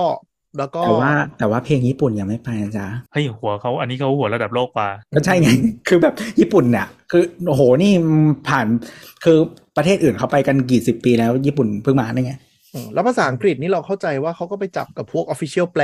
ลงเว็บลงหนังสือที่อเมริกาอยู่แล้วอะแล้วก็ซื้อ อ่า ซื้อกลับมาแปลแปลมาใช้ทางนี้เลยเขาคงมีดีลกันอะว่าจะแบ่งรายได้อะไร หรือจัดไปอเมริกาเฮีย เออ อย่าง อย่างแปลไทยก็คือเป็นค่ายที่ซื้อลิขสิทธิ์ที่แปลเลย สำนวนเดียวกันแปลเดียวกันเหมือนกันเป๊ะเลย แล้วก็อะไรพวกนั้น ก็การแต่งภาพแต่งลายเส้นอะไรต่างๆ ก็คุณภาพ ใช่ ดี มีมีมีมีมีเงินจ้างคนพิสูจน์อักษรใช่ไหม ไม่ เราไม่เข้าเราไม่รู้เหมือนกันว่าเขาดีลกับค่ายไทยอะไรยังไง แต่ว่ามันคือมันเป๊ะมาก คือแปลดีอะไรดีทุกอย่าง ดี หมายถึงมาตรฐานการพิสูจน์ก็เท่ากับค่าย ละ เออ ก็เท่ากับค่ายก็ คือก็ก็พ ก็ อ คือเฮียดีตามค่ายเหมือนกัน เอออันนั้น สำนวนบางทีก็จะแปลงไม่แปลงก็อยู่ที่ว่าคนแปลคนไทยอะไร อืม แต่ก็แต่ก็ทำดีแล้วก็เออถ้าคุณแบบไม่ได้เป็นฮาร์ดคอร์ที่ต้องอ่านบนอี e ิเดอร์จริงๆก็แอมมังงะ plus iOS Android อ่านได้ ไม่ไม่ก็ไม่ที่เราถามไงว่าถ้าถ้าถ้ามีแบบ e-reader Android แล้วมันแบบลงแอปแล้วมันจะโอเคไหมอะไร น่าจะลงได้นะเพราะว่า น่าจะลงได้ ถ้าจอใหญ่หน่อยอะน่าจะโอเคมย เออแต่เวแต่เวเขาอย่างนี้แหละก็คืออ่าให้อ่านตอนล่าสุดได้ 3 ตอนล่าสุด แล้วก็คือได้ 3 ตอนแรกกับ 3 ตอนสุดท้ายจะเป็นอย่างนี้ไปเรื่อยๆ ถ้าปล้องตรงกลางอ่ะตอนเนี้ยมันมีโปรอยู่ก็คือ 1 ปีที่ปล่อยปล่อยแล้วใช่ไหมเนี่ยจะมีทิกเก็ตคือถ้าอ่านตอนกลางๆอ่ะกดเปิดปุ๊บจะฉีกทิกเก็ตหนึ่งครั้งก็คืออ่านได้รอบเดียว แล้วถ้าเผลอเปิดตอนใหม่ปุ๊บก็คือกลับไปอ่านตอนเก่าไม่ได้ ไปสมัครไอดีใหม่ซะไปเรื่อย เออจริงจริงๆ เหมือนคนสมัคร ID s h o p ปีใหม่เพื่อเอาอันนี้ตอนแรกอะเหรอ คือ เออเออ ผม เออ มันเหมือนมันไม่มีมันไม่มีนี่นะพลัสก็คือแค่เปลี่ยนอีคอนิโตเข้าไปก็อ่านก็ก็อ่านได้ไม่เหมือนงงระบบงงระบบมันอยู่ แต่ว่าแต่ว่านั่นแหละเออก็ก็ ดีกว่า ทำให้ ไม่อ่านเพื่อนนะ เออถ้าใคร โอ้ย ถ้าใคร ดีกจะไปว่าเยอะดีกว่าเยอะ ตามมังงะดีๆอ่ะเออระบบมันก็ดีไม่ค่อยแฮงก์ใช้ได้เลยแบบ แล้วก็เหมือนกับเขาจะพยายามสร้างคอมมูมากขึ้นแบบไปมีดันนักเขียนเล็ก ๆ ขึ้นมาอะไรอย่างเงี้ยก็ก็ก็เป็นวิธีที่เขาต้องดิ้นรนในยุคนี้ แล้วก็ไปเน้นเนี่ยคือดันเรื่องให้เกิดแล้วก็ขายกู๊ดแทนอย่างสปายแฟมอย่างเงี้ยเห็นไหมก็อนิเมะดังขายกู๊ดขายลายเส้น ขายเสื้อยืดกับยูนิโคอะไรก็ต้องดิ้นไปด้านเป็นเป็นฟอร์แมตคล้ายๆ ดนตรีแหละก็คือเพลงปล่อยสตรีมมิ่งฟังอ่ะมึงอยากซื้อคอนเสิร์ตอยากอุดหนุนกู๊ดอะไรก็เป็นอย่าง อ่ะ นั้น โอเค กลับมาที่ e-reader ก็ กลับมาก็ เมฟเนาะเมฟใหญ่สุด อืมประมาณนั้นก็จนถึงบอกว่ามันก็จะเป็นข้อจำกัดของไทยแต่ว่าถ้าคุณอ่านหนังสือภาษาอังกฤษเป็นหลักเนาะก็คือถ้าซื้อ Kindle มันก็จะได้เครื่องที่ราคา ที่คุณภาพดีแล้วก็ถูกลง โอ้ พอสมควร เม อ ฟ อ มีการ์ตูนหลายตอนด้วยว่ะตอนละสิบบาทอ่ะโทษที เออคืออย่างเราอะเมื่อตอนเด็กๆเราอ่านนิยายแปลใช่ไหมตอนนี้ก็คือเราอ่านนิยายไม่ต้องแปลละนะก็ก็ซื้อเล่มอังกฤษนั่นแหละนะก็อ่านใน Kindle ก็ง่ายๆสะดวกดีแต่ว่าคือหนังสือต่างหมายเขาเรียกว่าอะไร Kindle อะถึงแม้มันจะถูกกว่าหนังสือ paperback อะเออแต่ว่าถ้าเทียบเป็นเงินไทยอะจริงๆมันก็แอบแพงเหมือนกัน แต่ว่าคือแต่เราไม่ได้ซื้อหนังสือนานแล้วพอมาดูราคาหนังสือที่ไทยอีกทีก็คือ ก็ราคาเท่ากันแล้วนี่หว่า หมายถึงหนังสือแปลไทยอะเหรอ เออหนังสือเล่มเล็ก ๆ แบบ300แล้วอะไรอย่างเงี้ย อืมๆหนังสือไทยแล้วว่าแพงขึ้นเยอะจริง เออคือคือเมื่อก่อนตเมื่อก่อนเมื่อก่อนแบบตอนเด็กๆอะ่ะเหมือนหนังสือนิยายแปลเล่มหนึ่งมันแบบร้อยยี่สิบห้าบาทอะไรอย่างเงี้ยหรอกไหมเออเดี๋ยวนี้มันแบบสามร้อยสามสิบเนี่ยสามร้อยเก้าสิบห้าอะไรเงี้ยก็คือเพราะฉะนั้นซื้อใน Kindle ก็ราคาประมาณนั้นแหละเออก็ถ้าอ่านภาษาอังกฤษได้ก็ก็ได้ก็แล้วก็เครื่องก็ดีด้วยกันน้ำด้วยนะเออ เออมันชอบมีแบบโฆษณาแบบเอาคิมเดิลไปอ่านริมสระโคตรบ่อย เขาเขามารุ่ เขา นไม่กัน เขา มารุ่นไม่กันอ่านดี อืม เออดูดูรุ่นด้วย ไม่แต่ว่ารุ่น Paper White Oasis อะไรเงี้ยกันเออ เออประมาณเนี้ยรุ่นกลางๆอืมกลางถึงถึงแพงที่ไม่ใช่สครายแบบกันอืมแล้วก็อย่างที่บอกคือเครื่องถ้าเทียบกับยี่ห้อจีนนะแล้วคุณภาพมันอ่ะก็จริงมันก็มันก็ไม่แพงอ่ะเอออืมนั่นแหละครับ แต่ว่ามันก็ทำอะไรไม่ได้เลยนอกจากนั้นนะนะไฮไลท์ได้กดเด็กชันรีได้นะ ๆ ซึ่งอันนี้มองว่ามันเป็นข้อดีนะ คือมันไม่มีโนติมากวนใจ แล้วก็จบละจมจมๆไปในหนังสือเลย อันเนี้ยเวลาดูรีวิว พวกอีโน้ตบุ๊กทุกอันอ่ะแม่งชอบบอกว่านี่คือฟังก์ชันเว้ย ฟังก์ชันคือทำอะไรอย่างอื่นไม่ได้ให้จดจ่อกับคอนเทนต์เนี่ยเหรอ ใช่ อ่า แบบแบบอยู่ใน isolation อยู่ในแบบโฟกัสโหมดอ่ะ ทำไมไม่ซื้อเหรอ ไม่ซื้อ จริงเหรอเราซื้อนะ คือถ้าคุณใช้ iPad อะแล้วคุณอยากโฟกัสอะ ก็เปิดโฟกัส เออ ไม่ได้เว้ย อันนี้มันเป็นเรื่องเรื่องเรื่อง UX เลยละหลักๆ เลยละ ความอะไรภูมิต้านทานของตัวเองน้อยเองอย่าไป เอ โทษ อ สิ ภูมิต้านทานมึงน้อย ไม่ใช่ก็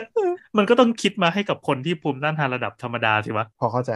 ห้ามตัวเองไม่ได้ก็ขอให้ระบบช่วยห้าม เออ มั มัน น ต้อง คือ เริ่มจากโครงสร้างก่อน มันคือ ดี๋ยว คนไปเข้า ริ่มจก ค่ายธรรมะหรือไปเข้าค่ายดีท็อกซ์ ตั ก็ ว คือ เรา ก็คือคุณ อยู่บ้านเองคุณ คือ ก็ คือคือทำได้ต้องต้องไปอยู่ป่าเท่านั้นแบบที่ไม่มีสัญญาจริง ๆ กูถึงจะแบบใช้ชีวิตแบบนี้ได้ อ่าไปก็คือไปอะไรนะทำกระบอกเวอร์ชันคนติดคนติดติ๊กต็อก เอ อนั่นคือวงการเดียวกับที่มึงซื้ออีกรีโมทนั่นน่ะ รีโมทพร้อมแท่น เฮ้ยมันโอเค 99 บาทไปหาโค้ดฟรีมาดี ไม่ได้ไม่ได้บอกว่าไม่ดี คือถ้าจะป้ายยาก็ป้ายกันเลยนะ คุณผู้ฟังก็ลองไปกดดูนะครับ มันเวิร์กมาก คุณจะเล่น t ิ k กต k อกได้เพลินมาก มี ฟัง มี ตอนนี้เป็น มีรีโมทหลายแบบ ไม่ไม่ เอาเลือกไม่ได้เอา ที่เหมาะมือ ไม่ได้ไปกดเอาไม่ได้ไปกดเปิดหนังสือ ไปกดติ๊กต็อกกันหมด มันใช้ด้วยกันได้ มันต่อด้วยบลูทูธใช้ด้วยกันได้ จบ จะ ต ได้ อน ทั้ง ไป คู่ จบตอนไปสิ่งที่ได้วันนี้คือเฮ้ยรีโมทติ๊กต็อกว่ะไม่ได้รู้เรื่องอีลีเดอร์ส้นตีนเลยเลย ใช้ได้ทั้งคู่ มันติฟังก์ชันนะฮะ แต่จะใช้อะไรก็เรื่องของคุณ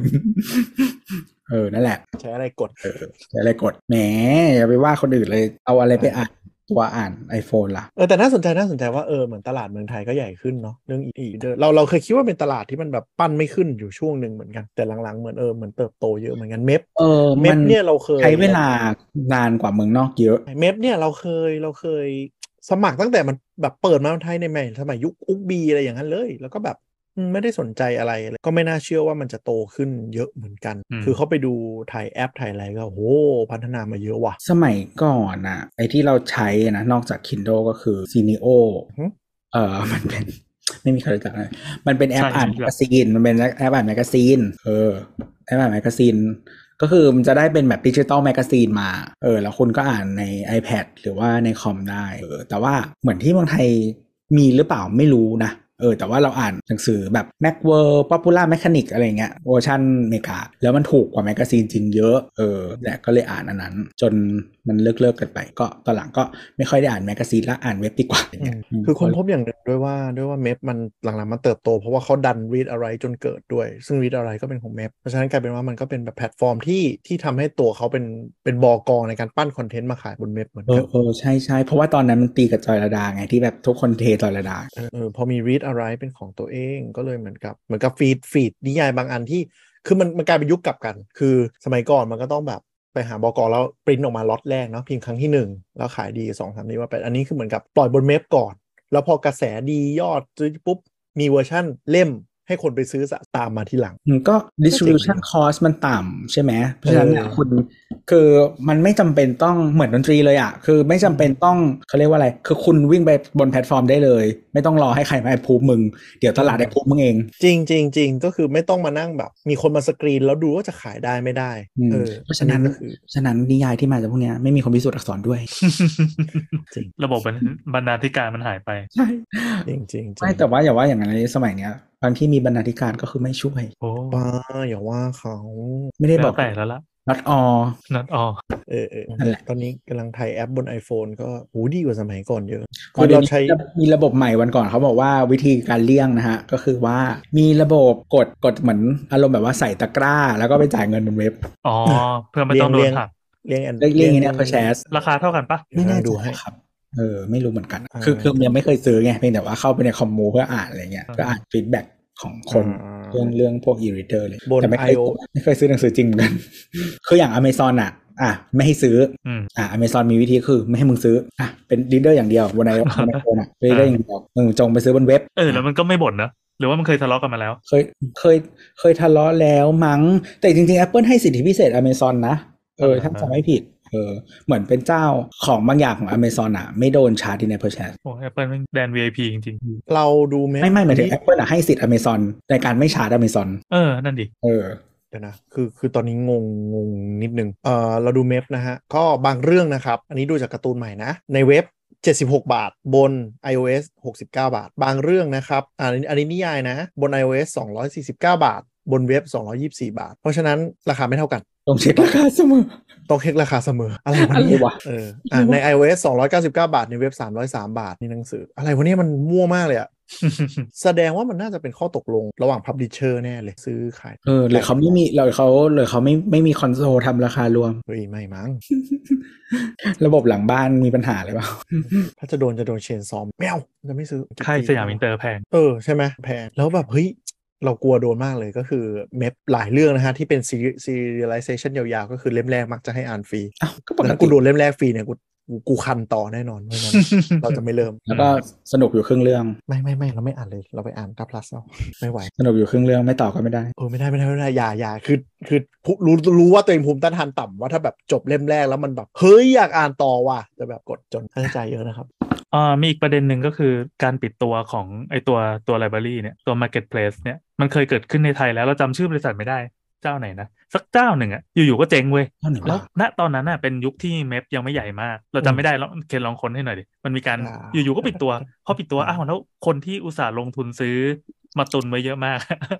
แม่งทำไงสรุปว่าก็คือก็ก็หายไปเลย เพราะว่าใน term of usage มันบอกว่ามันเป็นการเช่าใช้เพื่ออ่านไม่ได้ป็นก เราไม่รู้ว่าถ้าในไทยเขาเขียนละเอียดอย่างนี้หรือเปล่า แต่ณตอนนั้นเนี่ยไม่ได้มีการเซตมาตรฐานอะไรมาก คนก็เลยกลัวกันมาพักใหญ่เว้ย จนตอนเนี้ยพอพออ่ะโอเค พอเมกมันเริ่มโตขึ้นโตขึ้นจนคลองตลาดแล้วมันปรับปรุงไอ้นู่นไอ้นี่จนเออมันก็น่าไว้ใจแล้วว่ามันโตขึ้นได้จริง แล้วเดี๋ยว ๆ แง คนก็เลยยอม ไม่ใช่ อืมอย่างตอนนี้เรามีมีเพื่อนที่ฝากชีวิตทุกอย่างไว้กับ เออชื่ออะไรวะ คือซื้อการ์ตูนแม่งทุกอย่างอะลงแบบยัดลงมาในนั้นอะมีแบบเป็นหลักเกือบเกือบหมื่นเล่มแล้วอะก็ถือว่าถือว่ายังรอดอยู่ จำไม่ได้ แล้ แล้เราว วต้อง ข่าวแบบหลายปีแล้วอะว่าว่าอยู่ๆมันก็ปิดตัวลงตอนที่ช่วงที่เป็นช่วงเลวร้ายของ เจ e อ r e a d e r ของ แต่ e-book ว่า เลย แต่ว่าอย่างเงี้ยคือเขาเรียกว่าอะไรอ่ะ มันเป็นส่วนที่ส่งเสริมให้เกิด monopoly ในธุรกิจ อืมตอนนี้มันเป็นอย่างนั้นอยู่หรือเปล่าวะ ไม่คือคืออย่างนี้เราจะไว้ใจคนที่ใหญ่เท่านั้น เราจึงทุกคนก็คือจึงไปที่นั่น า ทั้ง publisher และคนซื้ออืมเพราะฉะนั้นอ่ะคือคือธุรกิจเนี้ยถ้ามันไม่เต็มที่เลยนะ มันมันต้อง oligopoly ประมาณแบบหนึ่งอะคือคือ oligopoly ได้เมื่อ penetration มันเยอะ อืม แต่ส่วนใหญ่มันไม่ค่อยเกิดนะ น่าจะ เป็นแบบเกือบโมโนโพลีมากกว่า อืม อืมคือเหมือนวันหนึ่งถ้าคุณ invest ใน library ของ Kindle อ่ะคุณก็จะคิดว่ามันคงอยู่ตลอดไปอย่างเงี้ย เออ พูดถึง Apple เคยโดนฟ้องเรื่องอีบุ๊กนี่วะ ใช่ มันทำ price fixing เออ อ๋อเออ อันนี้หลายปีแล้ว สิบปีแล้วเนี่ยสองพันสิบสองโอ้โห เป็นที่ที่ Apple แพ้แล้วก็เหมือนเขาก็เลยแบบเลิกเลิก เลิกทำไอบุ๊กไปเลย ไม่ได้เลิกทำยังมีอยู่ แต่ว่าไม่ได้สนใจ เออ ก็คือตั้งราคาตามราคาปกอะคืออยากขายแล้วก็ขายก็ขานผ่านกูได้อะไรอย่างเงี้ย ใช่ใช่ก็คืออยากซื้อผ่านไอบุ๊กก็ได้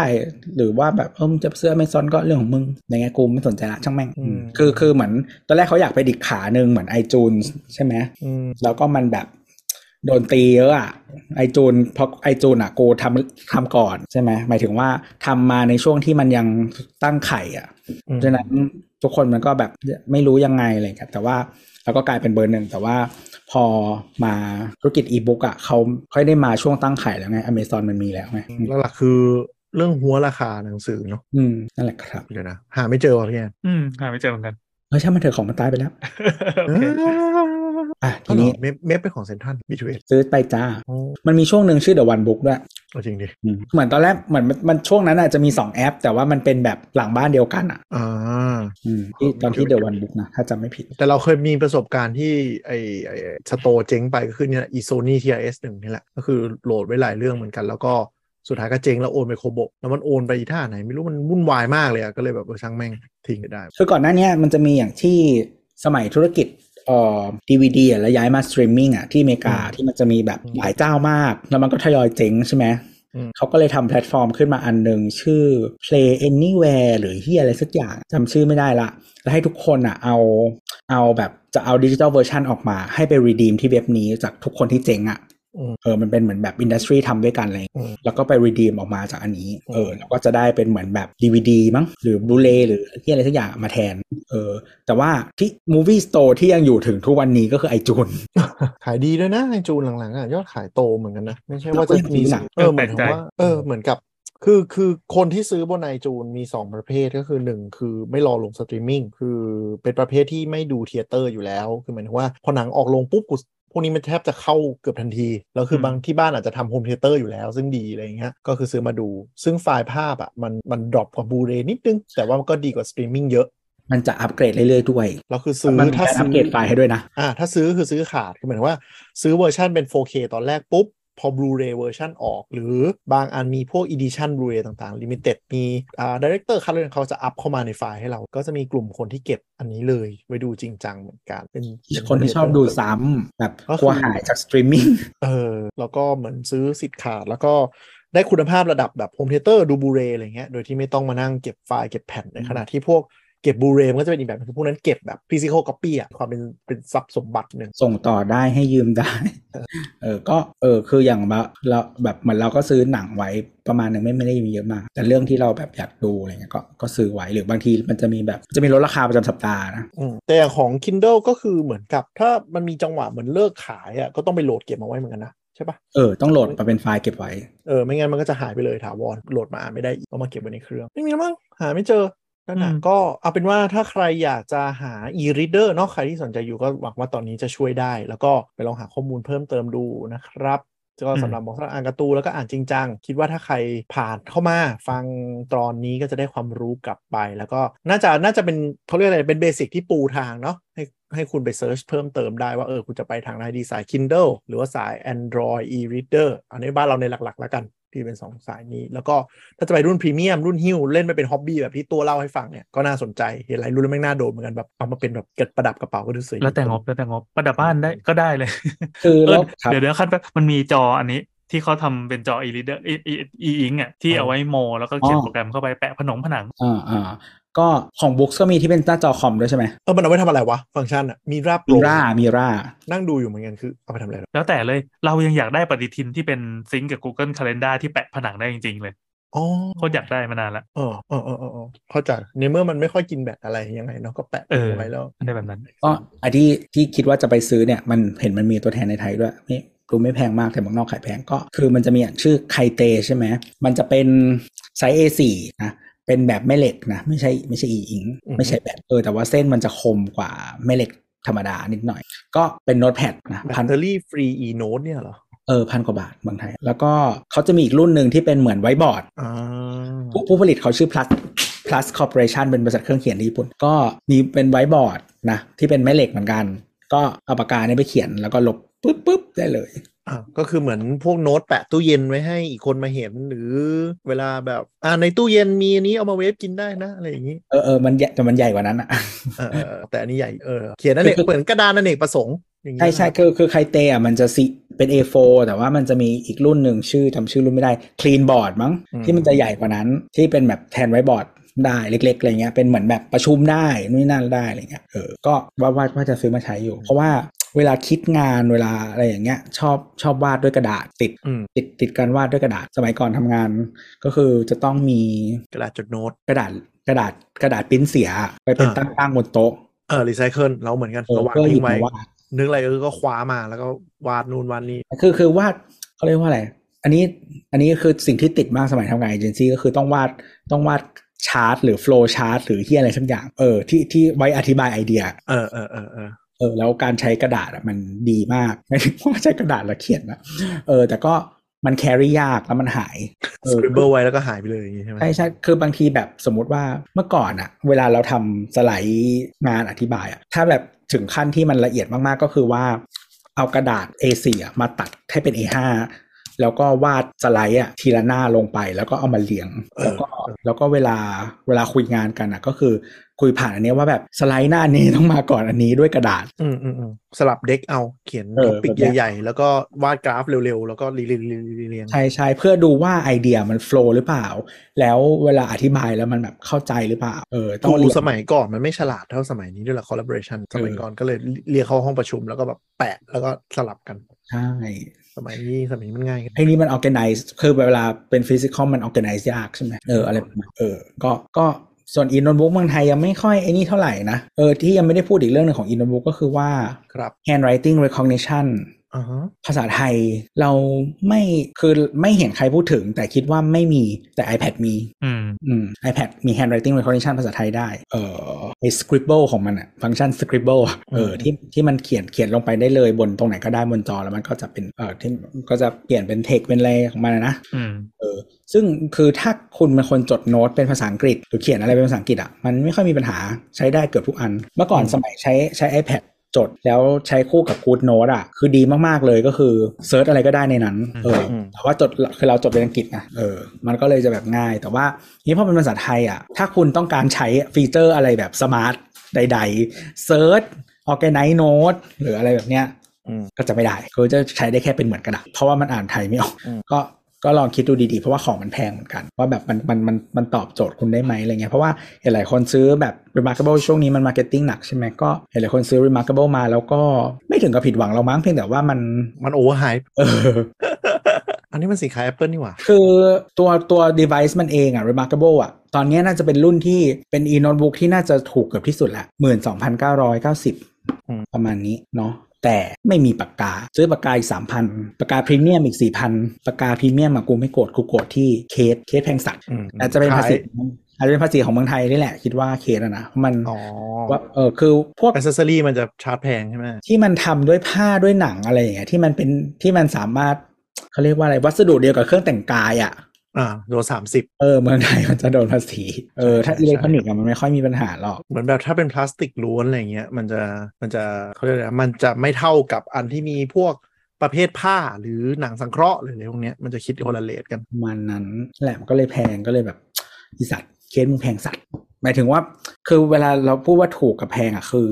เทียบกับราคาเมืองนอกเอออะไรอย่างนั้นก็อันนี้ส่วนตัวนะ รุ่นที่เรากำลังสนใจอยู่ แต่ว่าเรายังไม่ได้ตัดสินใจซื้อก็คือที่บอกว่าตอนแรกจะจอง Kindle Scribe ใช่ไหม อืม แต่ว่ามันมีปัญหาเรื่องเรื่องเรื่องการส่งอะไรเงี้ยก็เลยอ่ะ รอไปก่อน กัน เออ เออถ้า Kindle Scribe ไม่ค่อยดี ก็คิดว่าอาจซื้อ Supernote อื อื ม มก็เราดูนะฮะถ้าใครจะร่วมโดเนทหรือว่าช่วยป้ายยาตัวให้ตัวซื้อมารีวิวก็ลองมากดดันตัวกันได้ เออแต่น่าน่าจะไม่ซื้อ Remarkable แน่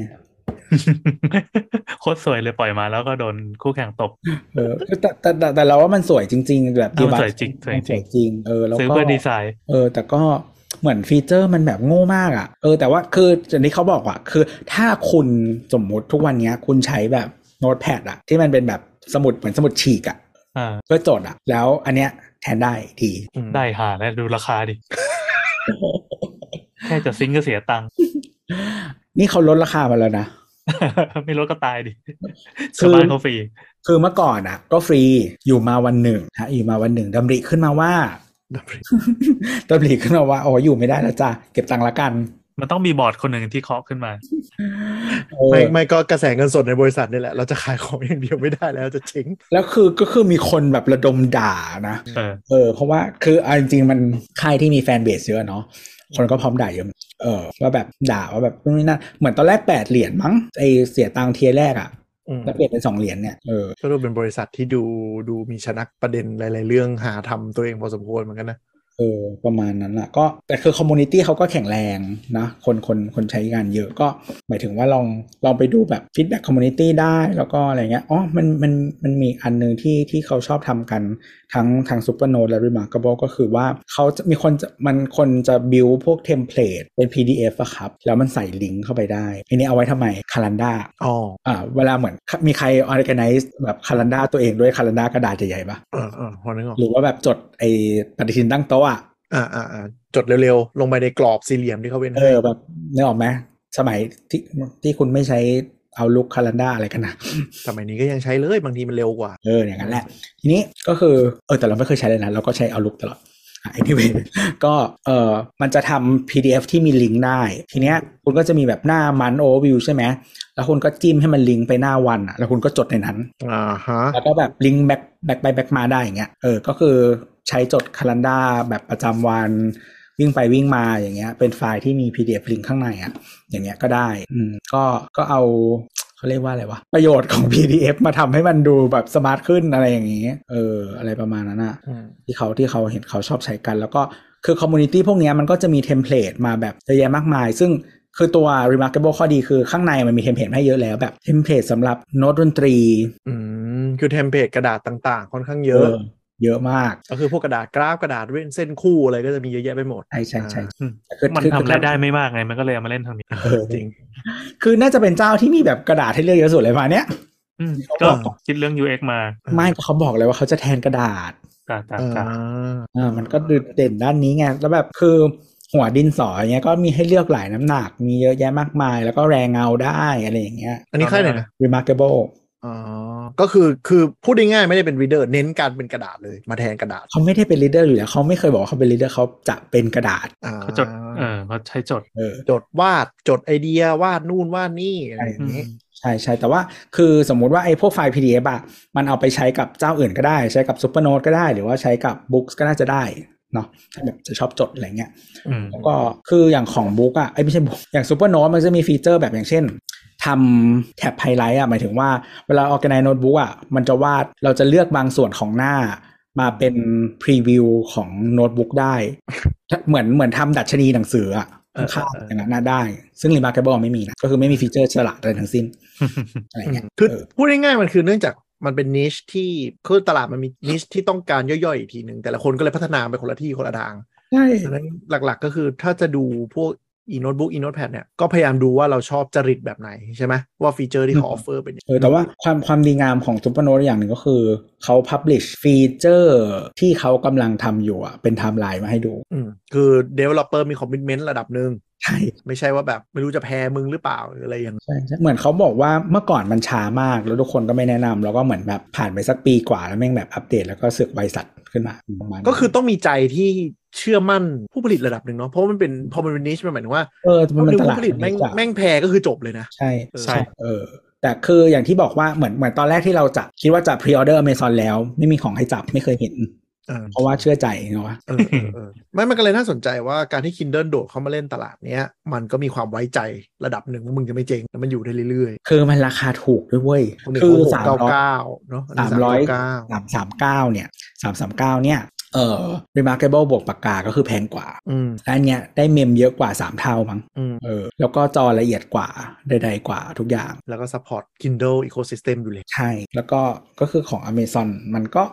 เชื่อถือได้ประมาณหนึ่งอะไรเงี้ยเออ ก็เชื่อที่จะถือได้ที่สุดในโลกอะ อืมเออ ไม่ Amazon มันชอบชอบทำของเล่นไง แต่แม้มันจะแพ้ไม่บ่อยเท่า Google ก็ตาม อืม Google ก็คืออย่าเชื่อ ขาย ก็ ข ร อง อดูเนอะ เย็นแล้วก็เลิกได้ เอ เนี่ย อก็รอรอดูรีวิวเพิ่มขึ้น เริ่มมีจับอะไรไงตัว Scribe ก็น่าจะมีตัวเรื่องหนึ่งที่น่าสนใจ อืม แต่ก็ดูเป็นตลาดที่ดูเพิ่งเพิ่งเริ่มบูมเนาะเหมือนถึงว่าแบบค่อยๆเติบโตระดับ ใช่ใช่ค่อยๆเติบโตคือเออแต่เวลาดูรีวิวเมืองนอกอะฝรั่งอะก็นะก็คือแม่งรีวิวก็คือหยิบมาทุกตัวหยิบมามึงซื้อทุกตัวเลย โอ้โห เออ ไม่ใช่ถูกๆนะแต่ละตัว ใช่ใช่ใช่ใช่ก็แต่ว่าอย่างที่ที่คืออย่างที่เราเห็นนะคนที่ใช้กันเยอะก็จะเป็นวงการอะคาเดมิกเยอะ ม แล้วก็พวก business ก็เยอะแบบจดจดโน้ตอะไรอย่างเงี้ย นึกถึงนึกถึงวงการคนที่แบบชอบซื้อสมุดจดกับซื้อปากกา น่าจะไหลเข้ามาวงการนี้ไม่ยาก บางคนค่ะถ้าคนที่ชอบสะสมของอะเขาไม่อยากย้าย ไม่ใช่เขาฟังก์ชันไม่ได้นะบางทีเขาอยากสะสมของฟิสิกอลอะไรเงี้ยก็มี เอออื มแต่ว่าอย่างที่บอกว่าคือปากกา มันเปลี่ยนไส้ได้ใช่ไหมเราซื้อถ้าถ้าใครชอบเก็บลามี่อะไรเงี้ยก็คือซื้อลามี่มาแล้วก็เปลี่ยนไส้เอาแล้วก็แบบใช้ได้ก็ได้อะไรครับ โอเค โอเคคราวนี้กล่าวปิดจริงได้ ปิดมาหลายที่ อ่ะ นะฮะก็ถ้าใครอยากคุยกับเรานะครับ หรือมีคำถามหรือมีอะไรก็มาเอ่อคุยกันได้ที่ Twitter at t e c h t a l k นะครับ หรือถ้าสปอนเซอร์ก็ทักมา DM นะฮะแล้ววันนี้ก็ ลาไปก่อน สวัสดีครับ บ๊ายบาย